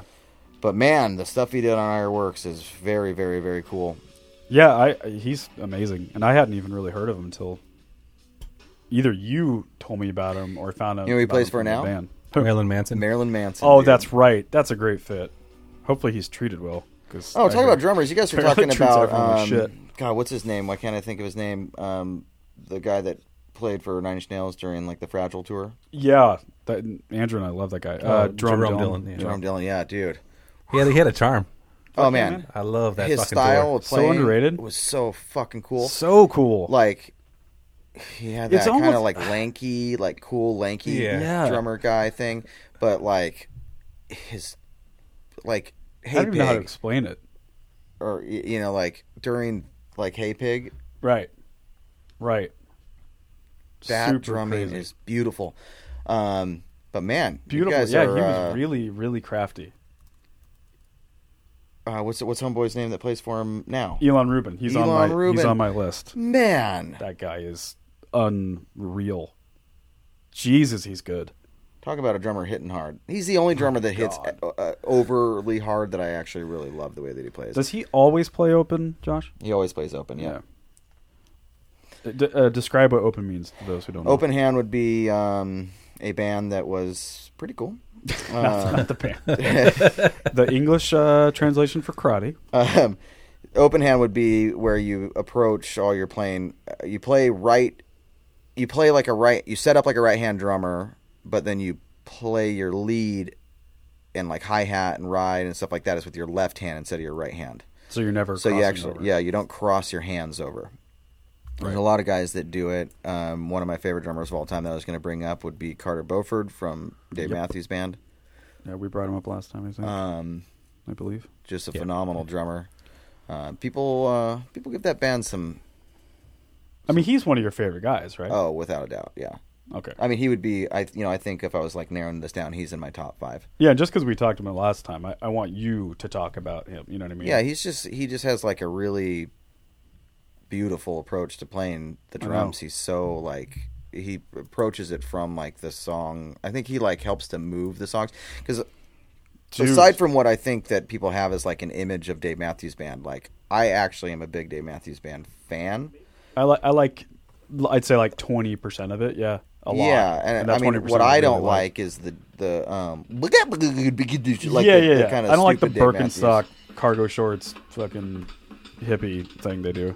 Yeah, but But that's like, really the audience. That's not you really know their they've got fault. some pretty crazy stuff and dave matthews himself is a very very cool guitar player and like if you can th- sit there and think about Mm-hmm. Oh my what he's doing on God. guitar versus what he's doing on vocals That's right. not to mention the How is bass he player playing? the bass player, oh my god and that weird fucking fiddle player guy that plays a fiddle that isn't really like playing a fiddle. yeah He like uh, plucks it a lot. I guess that's how you describe it.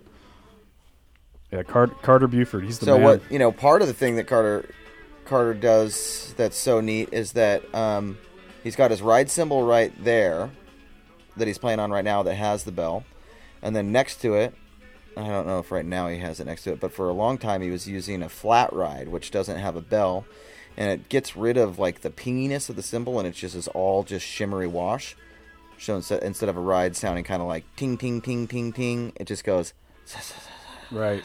it's like Right. just the kind of like sound Make that sound one more time. okay, did you get it, Andrew? All right. uh, and then he would be doing hi hat syncopated hi hat patterns on top of that ride, and so it'd have this like underlying kind of wash that was going behind Yeah. his hi hat pattern, and that's a really major technique that he would use. Yeah, he's he's the fucking man. Um, a little bit dorky for sure. You know, you don't got to wear a racing jacket to play drums, or sure don't. you know, the second I Yeah. see a drummer put gloves on, I'm Gloves a little on. bit disappointed. It's a little little much. But number Little breeze. 41. Okay, hang on. The video there's a fill that he does in this where he goes around his toms the song number forty one. this song right here in this video right here. Oh so I'm crazy. going to rewind that one again real I fast. do that one more time. And it's like a, it's a you know, it's right hand kick pattern to give it like a real fill feel, like a roll feel. So his left hand's playing that um, ride, Mm-hmm. so he could do the syncopated hi hat stuff. Yep, that's right. If anyone wants to look this up, just type in Carter Buford on YouTube. Number 41 is the name of the song. Yeah, this is actually from his drum DVD that he released. Oh, that's right. Yeah, he used to play this all the time. Yeah, he's so clean. Oh, Jesus Christ. What is he even doing?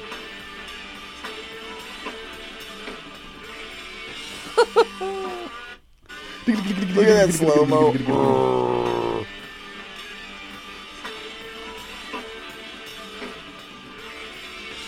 Oh, yeah, yeah. Dude, they get heavy when you slow them down. How sludgy.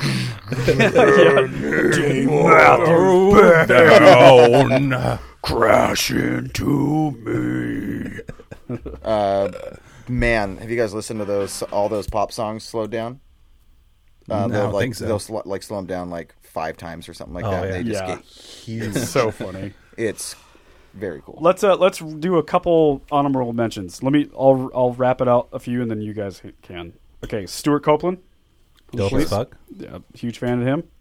Uh, I think I said this last time, but just in case I didn't, Alan Cage of Quicksand. He's Oh, New York personally one of my badass. favorites. Yeah, just a pure badass. Um, Chris Robin, the drummer of Far. Oh yeah, you guys didn't bring him up last time. I No. thought about that. Yeah. Right. we Fucked up. Um, so that those are open my, hand drummer as well. Those are my quick ones. What do you got, Josh? So, um, one that you guys, you know, you're talking about like that kind of Bonham feel a little bit with Gherkin last time. I think you maybe said something like that, or I just said it this time. I don't remember. But Yeah. um, you know, this isn't a favorite drummer of mine necessarily, but um, at this point, I guess that doesn't matter. Um, but Rob Smith from the band Train Dodge Yeah, is another for sure. Midwestern band that this guy is know, so another powerful. Like there is nobody that plays rock drums like this guy. He Okay. hits so hard and he just has this, you know, balls ballsy sound and then he kind of has this bottom kind of feel. Um, two guys that I really would bring up. Um, so I, I get into a lot of clinical drummers: Jojo Mayer, Damon, or uh, Benny Greb. Um, Antonio Sanchez is a kind of clinician, but he's also like a famous jazz drummer. Um, those are all guys I love, but um, Okay. you know, one one of my favorite drummers, and I think this came for me like way later into their career. I mean, I didn't get into them much ear- earlier in their career, but um, Phil Selway from Radiohead yeah. is Amen. I don't he hear that often is enough. the he is just a Unreal. beautiful player. Like he Does it is- drive you crazy when people say that he's not a good drummer? Oh, he's a phenomenal drummer. It, it's It drives me a mind-boggling. little bit crazy, but I I think know. what people don't think about is how much he, They just his don't know. his his drums are affecting like how the song comes across. Oh, for sure. um, and his drum tones. Um, again, so you know, two guys I was going to kind of lump together for me uh, that have a, a similar thing is um, Phil Selway and then Jimmy Lenner, Laner, um, drummer from Tristeza. Yep. Um, they both have these just Definitely good. crazy drum tones, and every record you'll hear eight different, completely different drum sounds Yep. um, and they have this cool push and pull that they can do uh, that I think kind of lends to the band's And both of those guys, are you talking about Phil and him? yeah Drum Radiohead, drummer of Tristasia. Both of those guys, um, they play in a genre that's not supposed to be a genre in which like we would say, you know what I mean? Like we wouldn't pull that genre and go like those drummers are rad. Yeah. because it's like such a chill, different kind of genre. But uh, I don't even know what I'm saying. You know what I'm, you know what I mean? It's not like the stereotypical genre that you would think a rad drummer would exist in. I guess is what I'm saying. Okay, so I want to give my last two. Sh- um, you know, if if anyone's listening to this at all and they want to maybe hear some really neat drumming that um, that I think needs attention, um, there's two bands that um, have been huge influences for me, um, both from just like a technical playing standpoint as well as just pushing a little bit of boundaries on an instrument. Sometimes would be um, a band called Aiming for Enrich. They're from Norway. Um, drummer's name is Tobias, and then some letter that I can't pronounce. um, but uh, they're an instrumental duo. Um, a lot of loop, a lot of loops. Um, to the point that I it, the kind of looping that happens on a guitar that you're you you either can do it or you can't Right. um, and then um, a band called Dawn of Midi uh, from New York, and they um, are a massively polyrhythmic band. Um, and the drummer uh, Kasim Nakvi, um, hi- his drumming is is I think some of the coolest drums that have been done in the last five Sweet. years. I'll go check him out. Oh, before I forget, I'll interrupt you, but before I forget, another honorable mention the guy from the band Mew, M E W. Oh my God! I did not have him on his list, and he, Right? uh, yeah, I knew you'd like that one. That mean, guy he- is yeah. so good. S- In such a weird fucking way. Oh my God! I love how he plays drums. Oh my god, he's so good. Dun, dun, dun, dun, dun. Yeah, I Mm. guess I would put him in a top five. Really? Yeah. I could see that for you. I mean, I think if I wanted to say my top five drummers, and I just, we can haven't see even that. really said top five, so I'm just going to list my top five. Do would it. Be Do it. Danny Carey, Okay. Damon Che, Demon Chain, of course. um, what the, whatever the hell his name is from Mew. What is his name, Andrew? Um, Can you look that up? His name is Silas, I think. Uh, yeah, you dick or something. Yeah, Silas. Cool. Um, and then uh, Tim Dow. Really? He's number four for you? He'd be in my top five, I think, yeah. Wow. Um, and then um, probably, fuck, God, that's hard. Probably Phil Selway from Radiohead. Because it's one of these things. Like, there's all these drummers that I love. I I, know. love Matt Cameron. How and, many do you like, have written down there? I mean, Oh, I've got 20, 30. 25. Do a top 10. And then, yeah, Matt Cameron, Okay. Jason Gherkin, Okay. Brian St. Pierre, Okay. um, Two more. Carter Beauford, and I'll say, yeah, Antonio Sanchez. From what band? he's played um, he's played in a lot of different ja like jazz bands, but um, he's mainly jazz drummer. He's the guy that did um, the Birdman soundtrack, Oh, yeah, yeah, yeah. Yeah, that guy's cool. uh, and then um, he actually I scored think it. I That got was one his- left. I'll say Mark Juliana, who's a drum uh, jazz drummer as well. Nice. You got any honorable mentions, Andrew? The Life and Times drummer. Yes. That was pretty badass. Those last couple of shows we saw. Yeah, yeah, he's a great. I think his name's Chris Metcalf. He looks like a goddamn computer programmer. a. he really does, but he's fucking solid as fuck, man. yeah, he's super good. What else? I think that's it. Nice, man. That's what I mean. It's so tough, man. I- it's Cunningham, tough. What am I supposed to do with him? Like, he's I know, like he one was- of my favorites. But He was in my top five. I don't know, man. What did I? I had Dave Grohl, Josh Freese, Abe Cunningham. Um, uh, I, I don't know who else. my other two. Oh, Jason Gherkin. Mm, I don't know. like, what do I? What I think that I like Abe Cunningham more than Brian St. Pierre? Do I have to know if I like one of them more than the other? I like them all. Gun to your head. Five, four, three, two, one. Let's try it again. Five, four. Abe three. Cunningham. See, I'll give him. I'll give him. That's the, how you the decide. pushover over over some humdrums. only by a Maybe it's because there's so many more records too. I got so much Right. more material that I get to pull from That's- Mr. Cunningham. See, that's fair. God, that's so crazy. These guys are so talented. And Brian St. Pierre, like, after Hum, he just went on to just be a normal guy, right? Yeah, I don't think he even really drummed in anything else.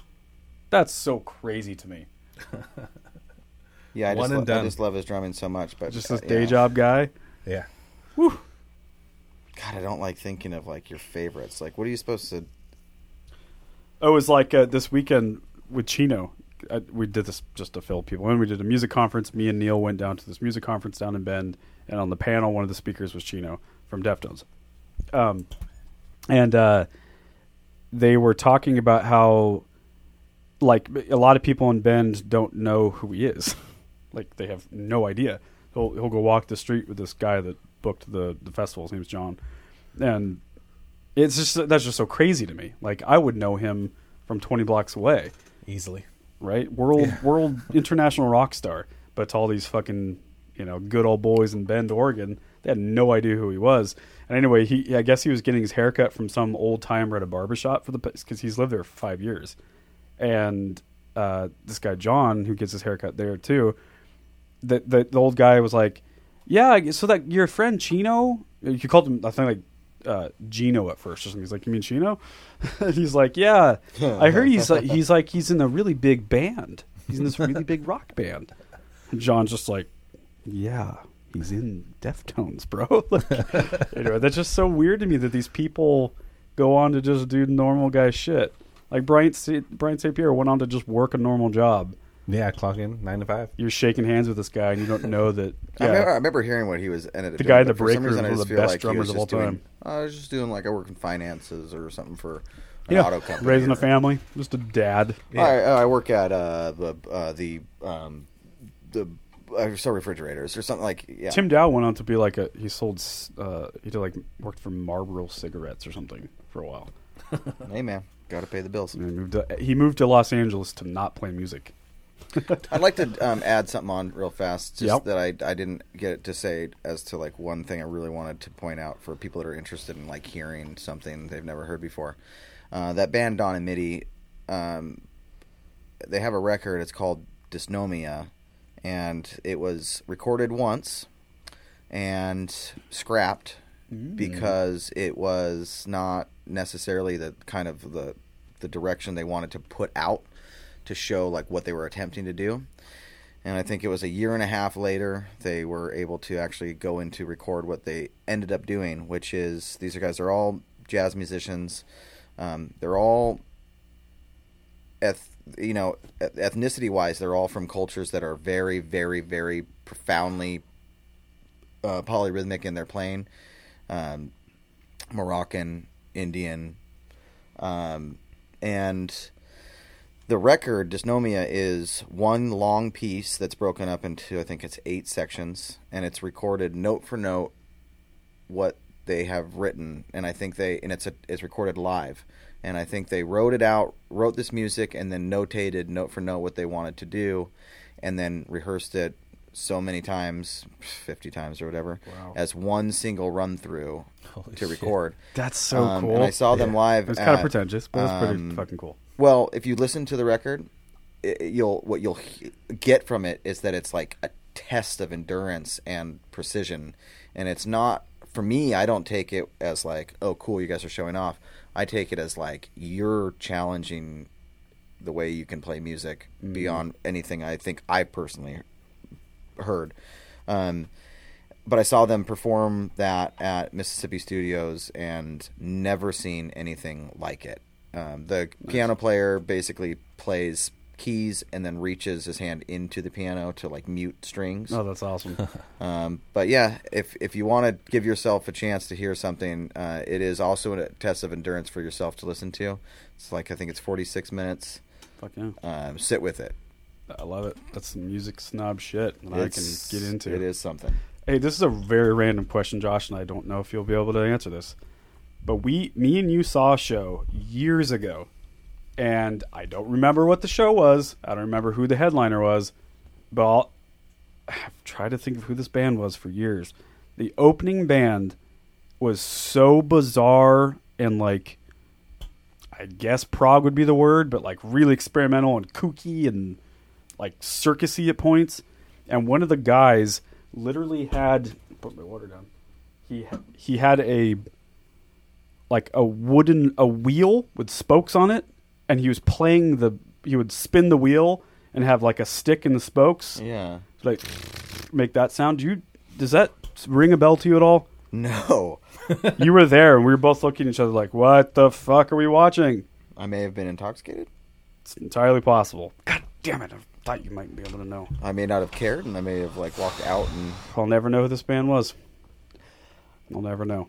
you, you don't know music. That was venue. one of the instruments. It was a mic'd up spoke, mic'd up wheel. You don't remember the venue though.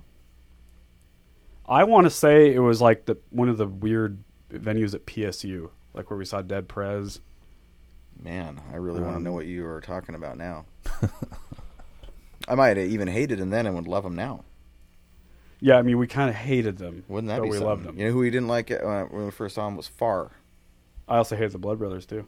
Yeah, Oh, That drummer is fucking cool too. he Uh, is cool. Tony, no, something. What's his name? Something Indian, Pakistani. Yeah, that guy's a badass. All right, let's move on here. That was a good drum segment. Uh, every week, Josh, I do a movie pick of the week. As you know, I'm a huge movie buff. This week, I'm going to pick Hell or High Water. It's by the same people that did the movie Sicario. Have you seen that, Josh? Mm-mm. Dude, Sicario is hands down one of my favorite movies. This is pretty pretty close behind it. Not not as good as Sicario, but definitely good. Um, I guess you describe as like a modern western. Um, yeah, two, story of two brothers who have to do some criminal shit to. I won't ruin the whole thing, but they basically have to. They're forced to do some criminal shit to save their family uh, for financial reasons, and it's based in like the middle of nowhere, Texas. Uh, Jeff Bridges plays one of the like old timer Texas Ranger cops that has to hunt them down. Super rad movie, really good soundtrack, and again, hell or high water. Play that shit, Andrew.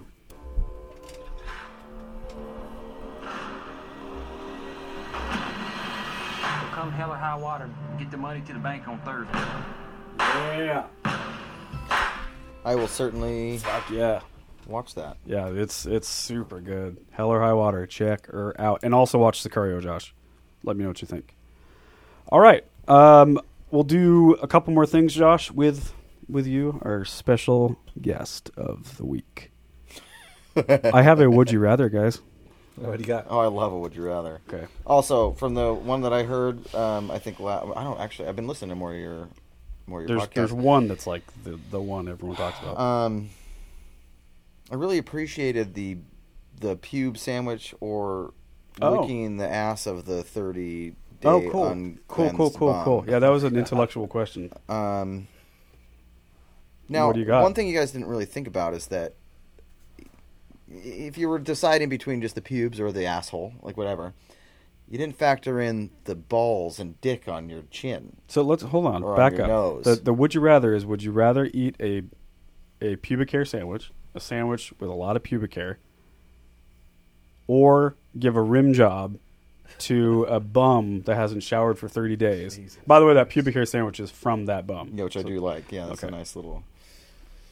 Um, so what did you say we missed? That something about the balls? Well, the problem with uh, it's like it's not just the rim job; it's also smelly nuts on your. Oh, did we choose? Nose. What did we choose? No, I chose the sandwich, I right? think I chose a pube sandwich. Yeah, I mean, you have to choose the pu- pube sandwich. That's because my point. oh you- yeah oh i knew that chode comes into play when you're talking about a man's asshole all the flavors. all of the flavors not so well i'll just go ahead and say it my wife my dear dear wife and i always have a debate that men's assholes are deeper and historically Cavernous. grosser than women's For i feel sure, like yeah. women's are more up and present they're closer to the world they don't go down as far There's not as much crack to get to the asshole. Does that make sense? Like they're like they're ready to be mounted. like, are you th- you're talking about the distance from the top of the butt crack? um, I mean, there there's like Because women more. are going to have more bubbly butts typically. Hmm, that's a good point. Maybe my theory's off here. I just Like feel distance, distance from the outside world is most likely further away with a woman. I'm- let's let's compare it to like the ocean. There's like a deep abyss, right, where it's like miles deep and Yeah, there's that's no that'd light. Be the woman. Well, that's clearly the man's asshole. No. A woman's asshole is bright coral reef with beautiful tropical fish and some light. You can see it. You can, I think that's just based on sexual orientation, Yeah, I guess you're right. like your yeah, preference. I guess you're right. A man's butthole just seems like the end of the earth to me. Unless you liked men's buttholes. That's true. So are you going with a no? You're going with a pube sandwich. No, I don't want the nuts and anywhere near my face that haven't been washed for 30 days. All right. I well, will Gusto. how about without this, a Josh? doubt, how about this eat a then? pube sandwich. Vinegary. Pube sandwich from that same bum, but this bum has recently showered yesterday. now what do you got? I would, uh, I would at that point do the rim job probably. Oh, I would just get it out of the way. Now we're getting to know some. think about think about hang on a second so i mean so I guess you guys discussed like maybe that you could just slop on the mayonnaise or whatever to help kind of get it all down. Yeah, no that's matter gross. what, So gross. there will be so like you get one tiny, tiny fucking hair in your mouth Dude, I'm gonna. Oh, you're gonna or your barf. throat, and you. You're, it's over. it's like your life is ending. your life is ending. You're you not have to pick- capable of doing anything puke hair out but of your teeth? dealing with that. Oh, God. Like your throat's like your clo- your throat's clo- closing up. Imagine all of it being pubes, like six hundred pubes in your mouth at Can you one imagine point. shitting pubes? Like your your poo poo. so at that point, I would choose a the teddy rim bear job. coming I out? would Like just a get it teddy out of the way. I mean, if I had to choose one on that point, it was a clean butt. clean-ish. Eh, yeah, I mean, clean, whatever. Okay. I don't know. God. Yeah, you know, what, uh, hey, Would I do yeah, it? first No, I I was probably gonna, There's no still do- winner. I think I just do the pube sandwich still. I know. I think you just bear down. You do the pubes because I feel like there's less therapy Can I involved. put if peanut you butter do- on peanut butter peanut butter mayonnaise pickle and pube sandwich? Oh my god. Yeah, you can well. do that. We'll Yeah, give when you I got that. it. I got enough things masking that flavor. Okay. Now, did you hear the "Would you rather"? This isn't mine for today, but we'll go back to one that Alan Ashcraft gave us. Um, make sure I get this right, Andrew. Y- Would you rather? Would you? What is it? Would you rather? Oh, oh. Would you rather have to watch your parents have sex every day for the rest of your life, or join in one time? Oh. That's the ultimate. Would you Yeah, rather? That really is. That's that the ultimate stumps one. people, bro. I've heard my family have like debated this at nausea. I've heard grown-ups just like, "Well, have you considered this and have you considered that?" You know how long your parents last on. You know. Well, you tell me. I mean, my thing with that, I guess, is that really um, think about this today. What did you do today? no, I guess here's my thing. At some point At some today, point, you would have like, been I'm not watching going to parents- drive over to watch it, but if like if every day there was something I was doing, and they're like, "All right, Josh, you got to come, you got to come in," and there was like a, a you know, they're going to go for what three minutes. All right, Maybe So I see it one time. Who cares? They I go don't for thirty seconds. I'm just What does saying. that have to do with Could be. eh, it- Join in one time and it's done. I know, You're but- done. You get a free life after that. eh, I know, but what does this mean when you Suck join your dad's in? dick. You do whatever. Oh god. Wait, did I just throw that in there needlessly?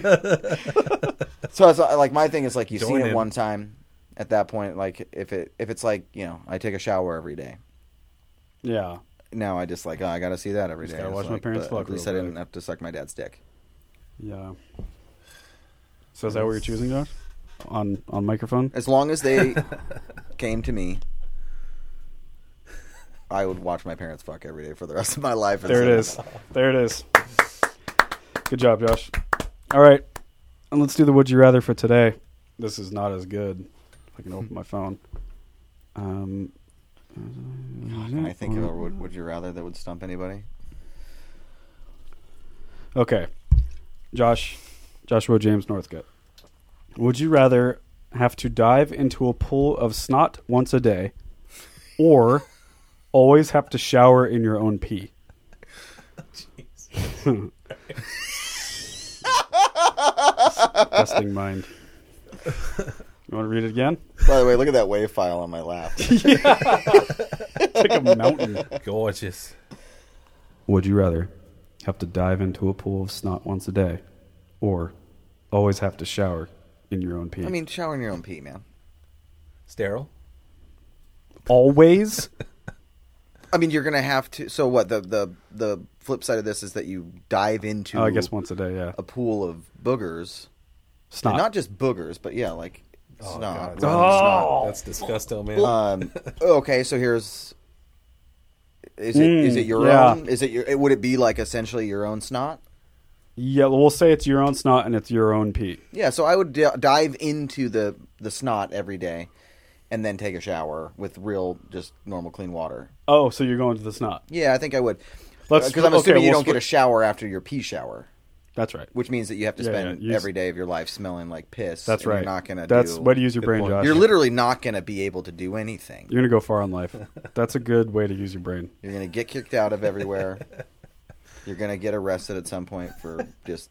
Okay, let me switch it up. What if you had to dive into a pool with someone else's snot once a day? I would still choose a snot. and someone else's pee, you still, yeah, I guess the Yeah, I don't want to. yeah, I guess your reasoning sticks to that. All right, what about you, Drew? Yeah, you got to shower off the snot, so you jump into the snot. Okay, so you I'm- shower it off. you with a convinced real me. Plus, shower. I was also gonna might, go with like, pee at I mean, first. um, it might feel kind of cool. Say that again. Like, what's that place? Flo- um, uh, where you like Like float up? Yeah, sensory deprivation, something like that. You know, Yeah, yeah. You might just.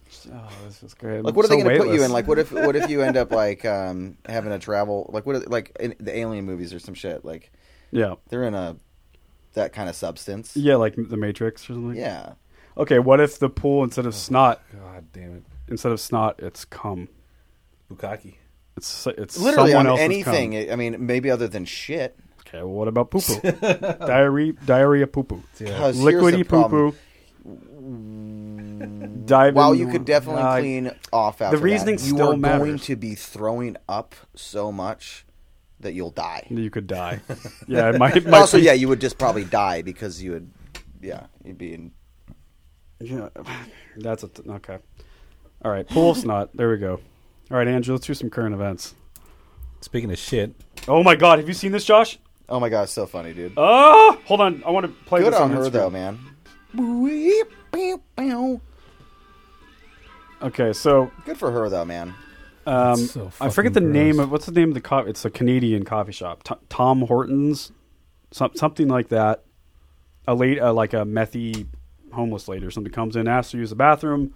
They say no because you have to be a customer to use the bathroom. She's freaking out. She's like, "Let me, let me shit in your bathroom." They're Okay, like, yeah, "No." not good for her then. Fuck her. So she says, "Fuck you." She clearly, per the video, takes a massive poo poo, a gross, gross poo poo on the floor, then picks up the poop and throws it at the barista across the counter.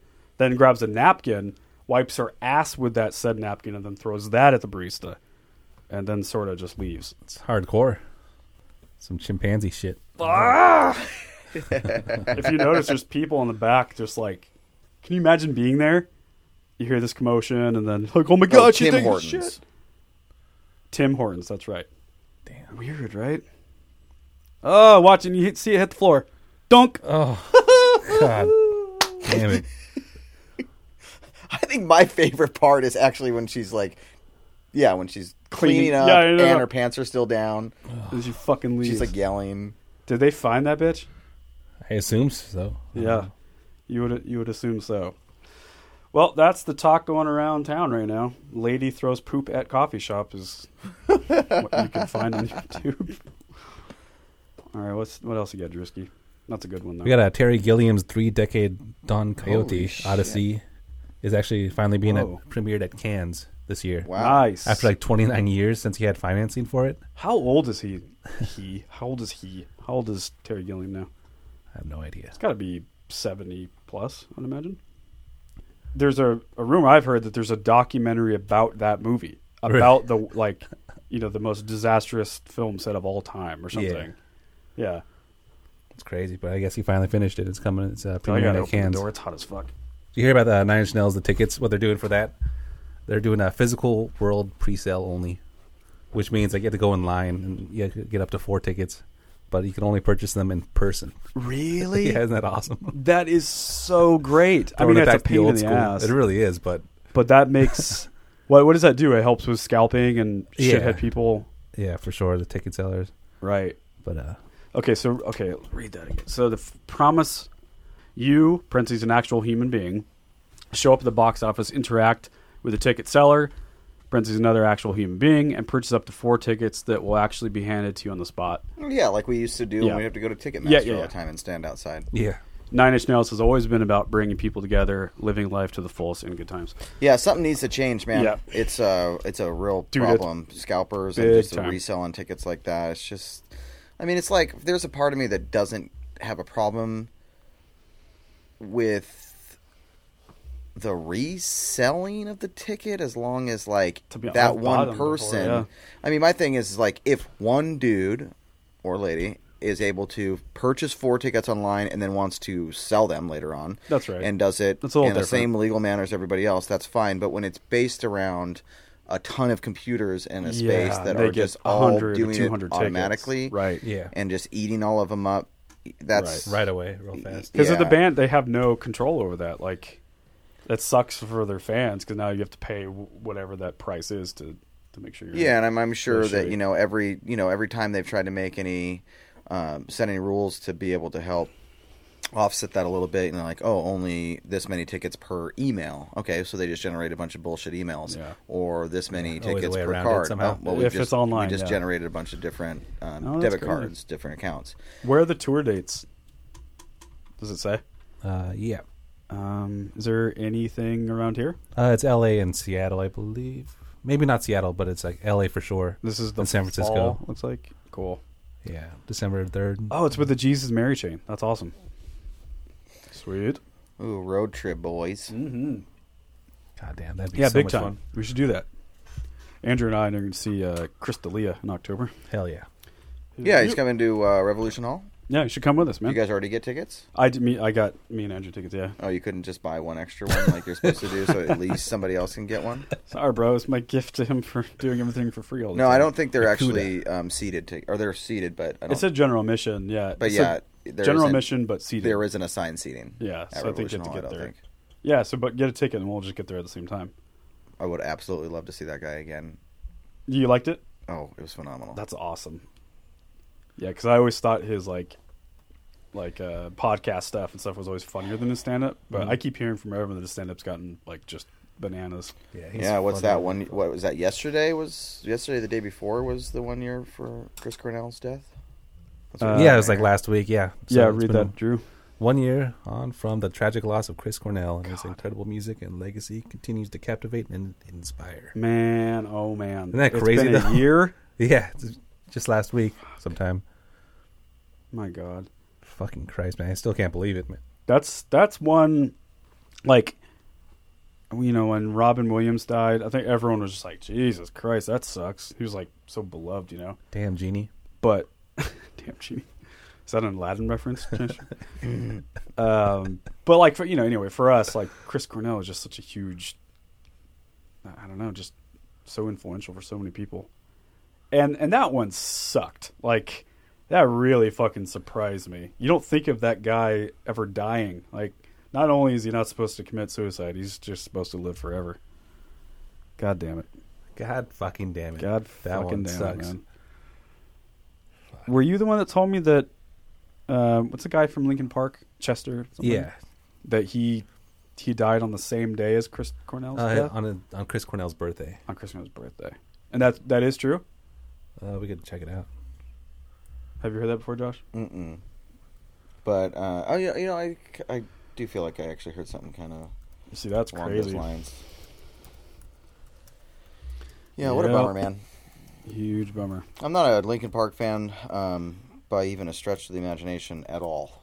Uh, but um, you know, that's one of those situations that's like you, with Chester. I know so many people that he was like a massive, massive part of their life, Yeah, a lot of people in the industry love that guy.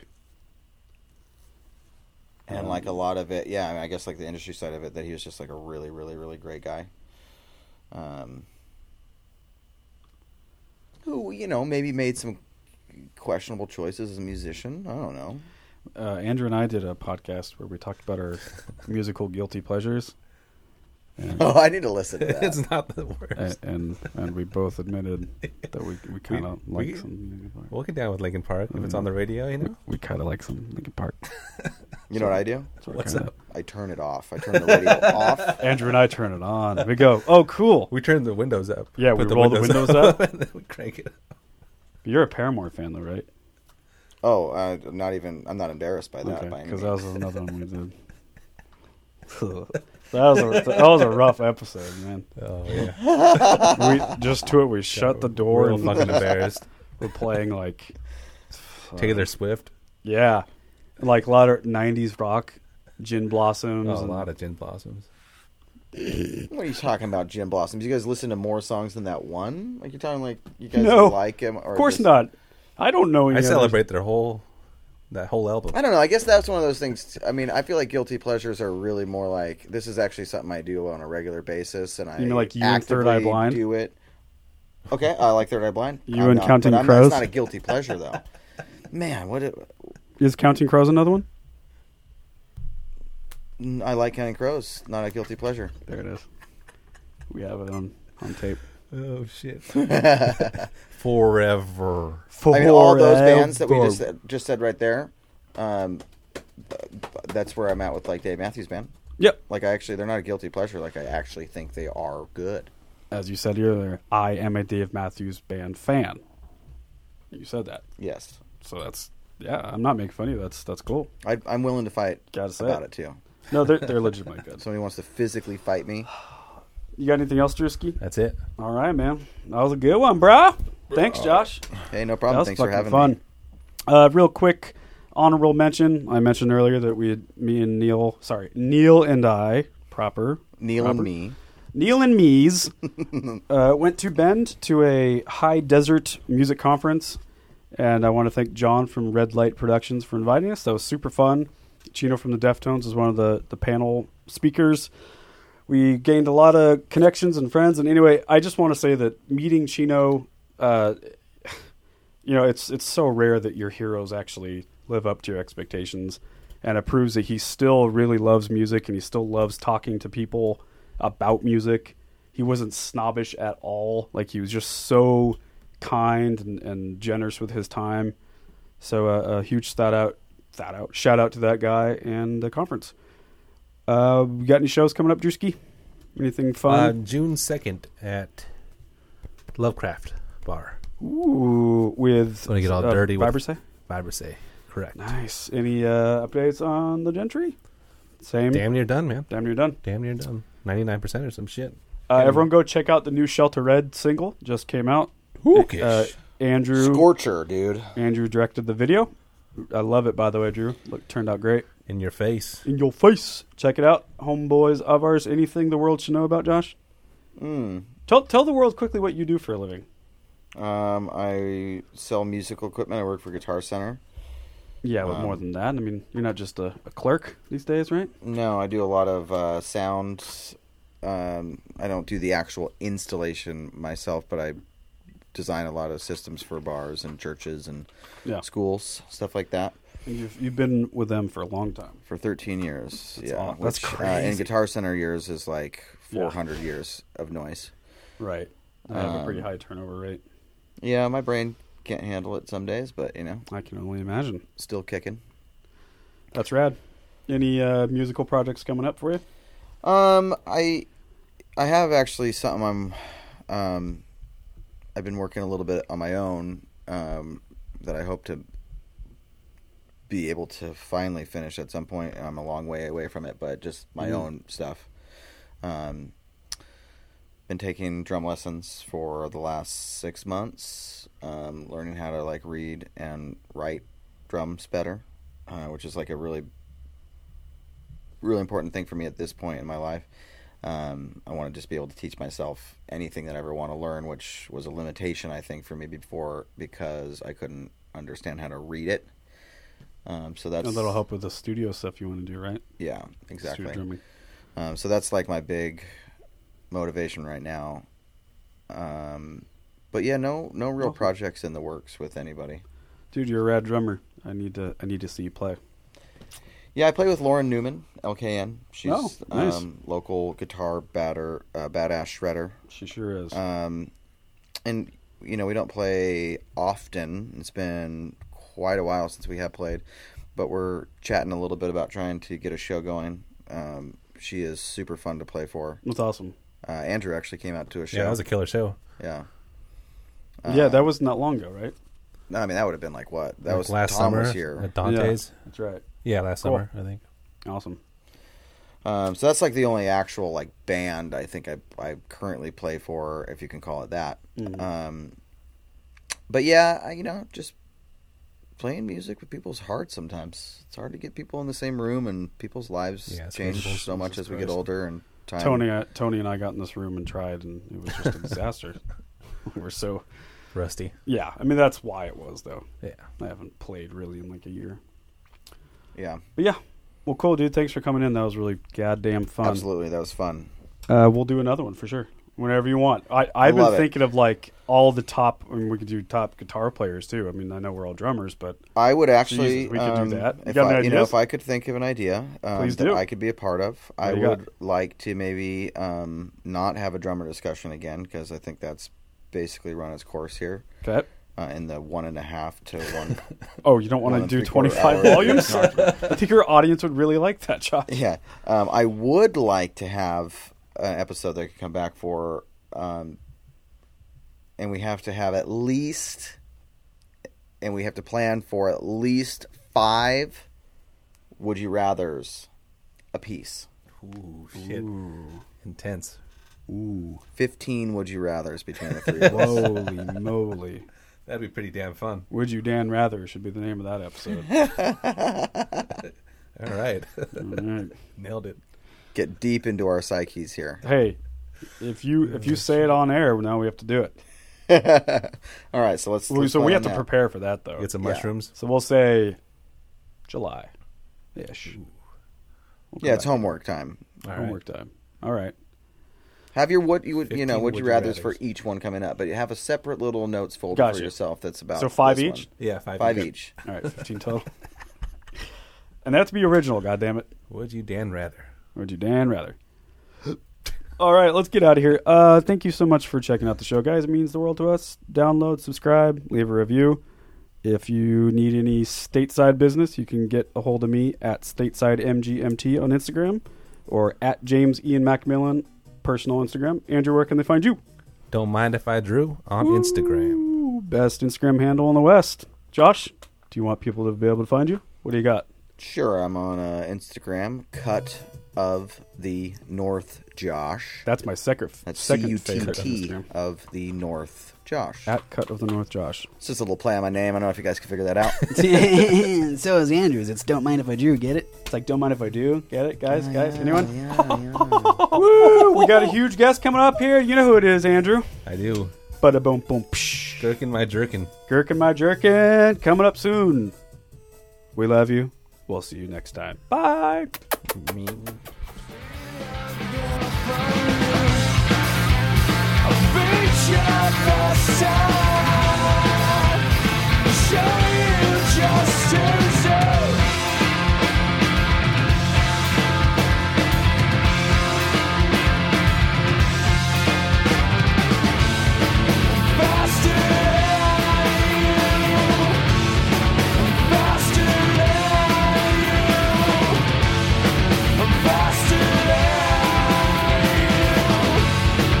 Faster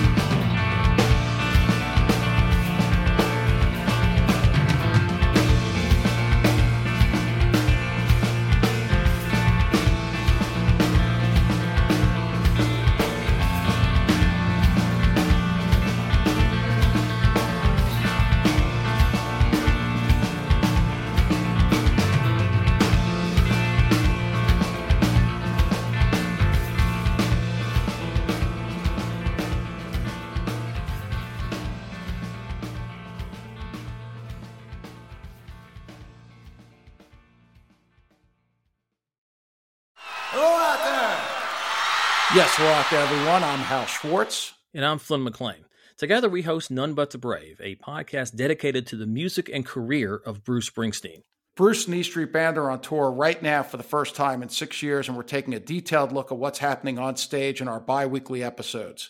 We've also been recently joined by some very exciting guests, including rock journalist Warren Zanes and Stephen Hayden, Backstreets Magazine founder Charles Cross, and Barstool's Kirk Menahan. If you're a diehard Springsteen fan, this is the show for you.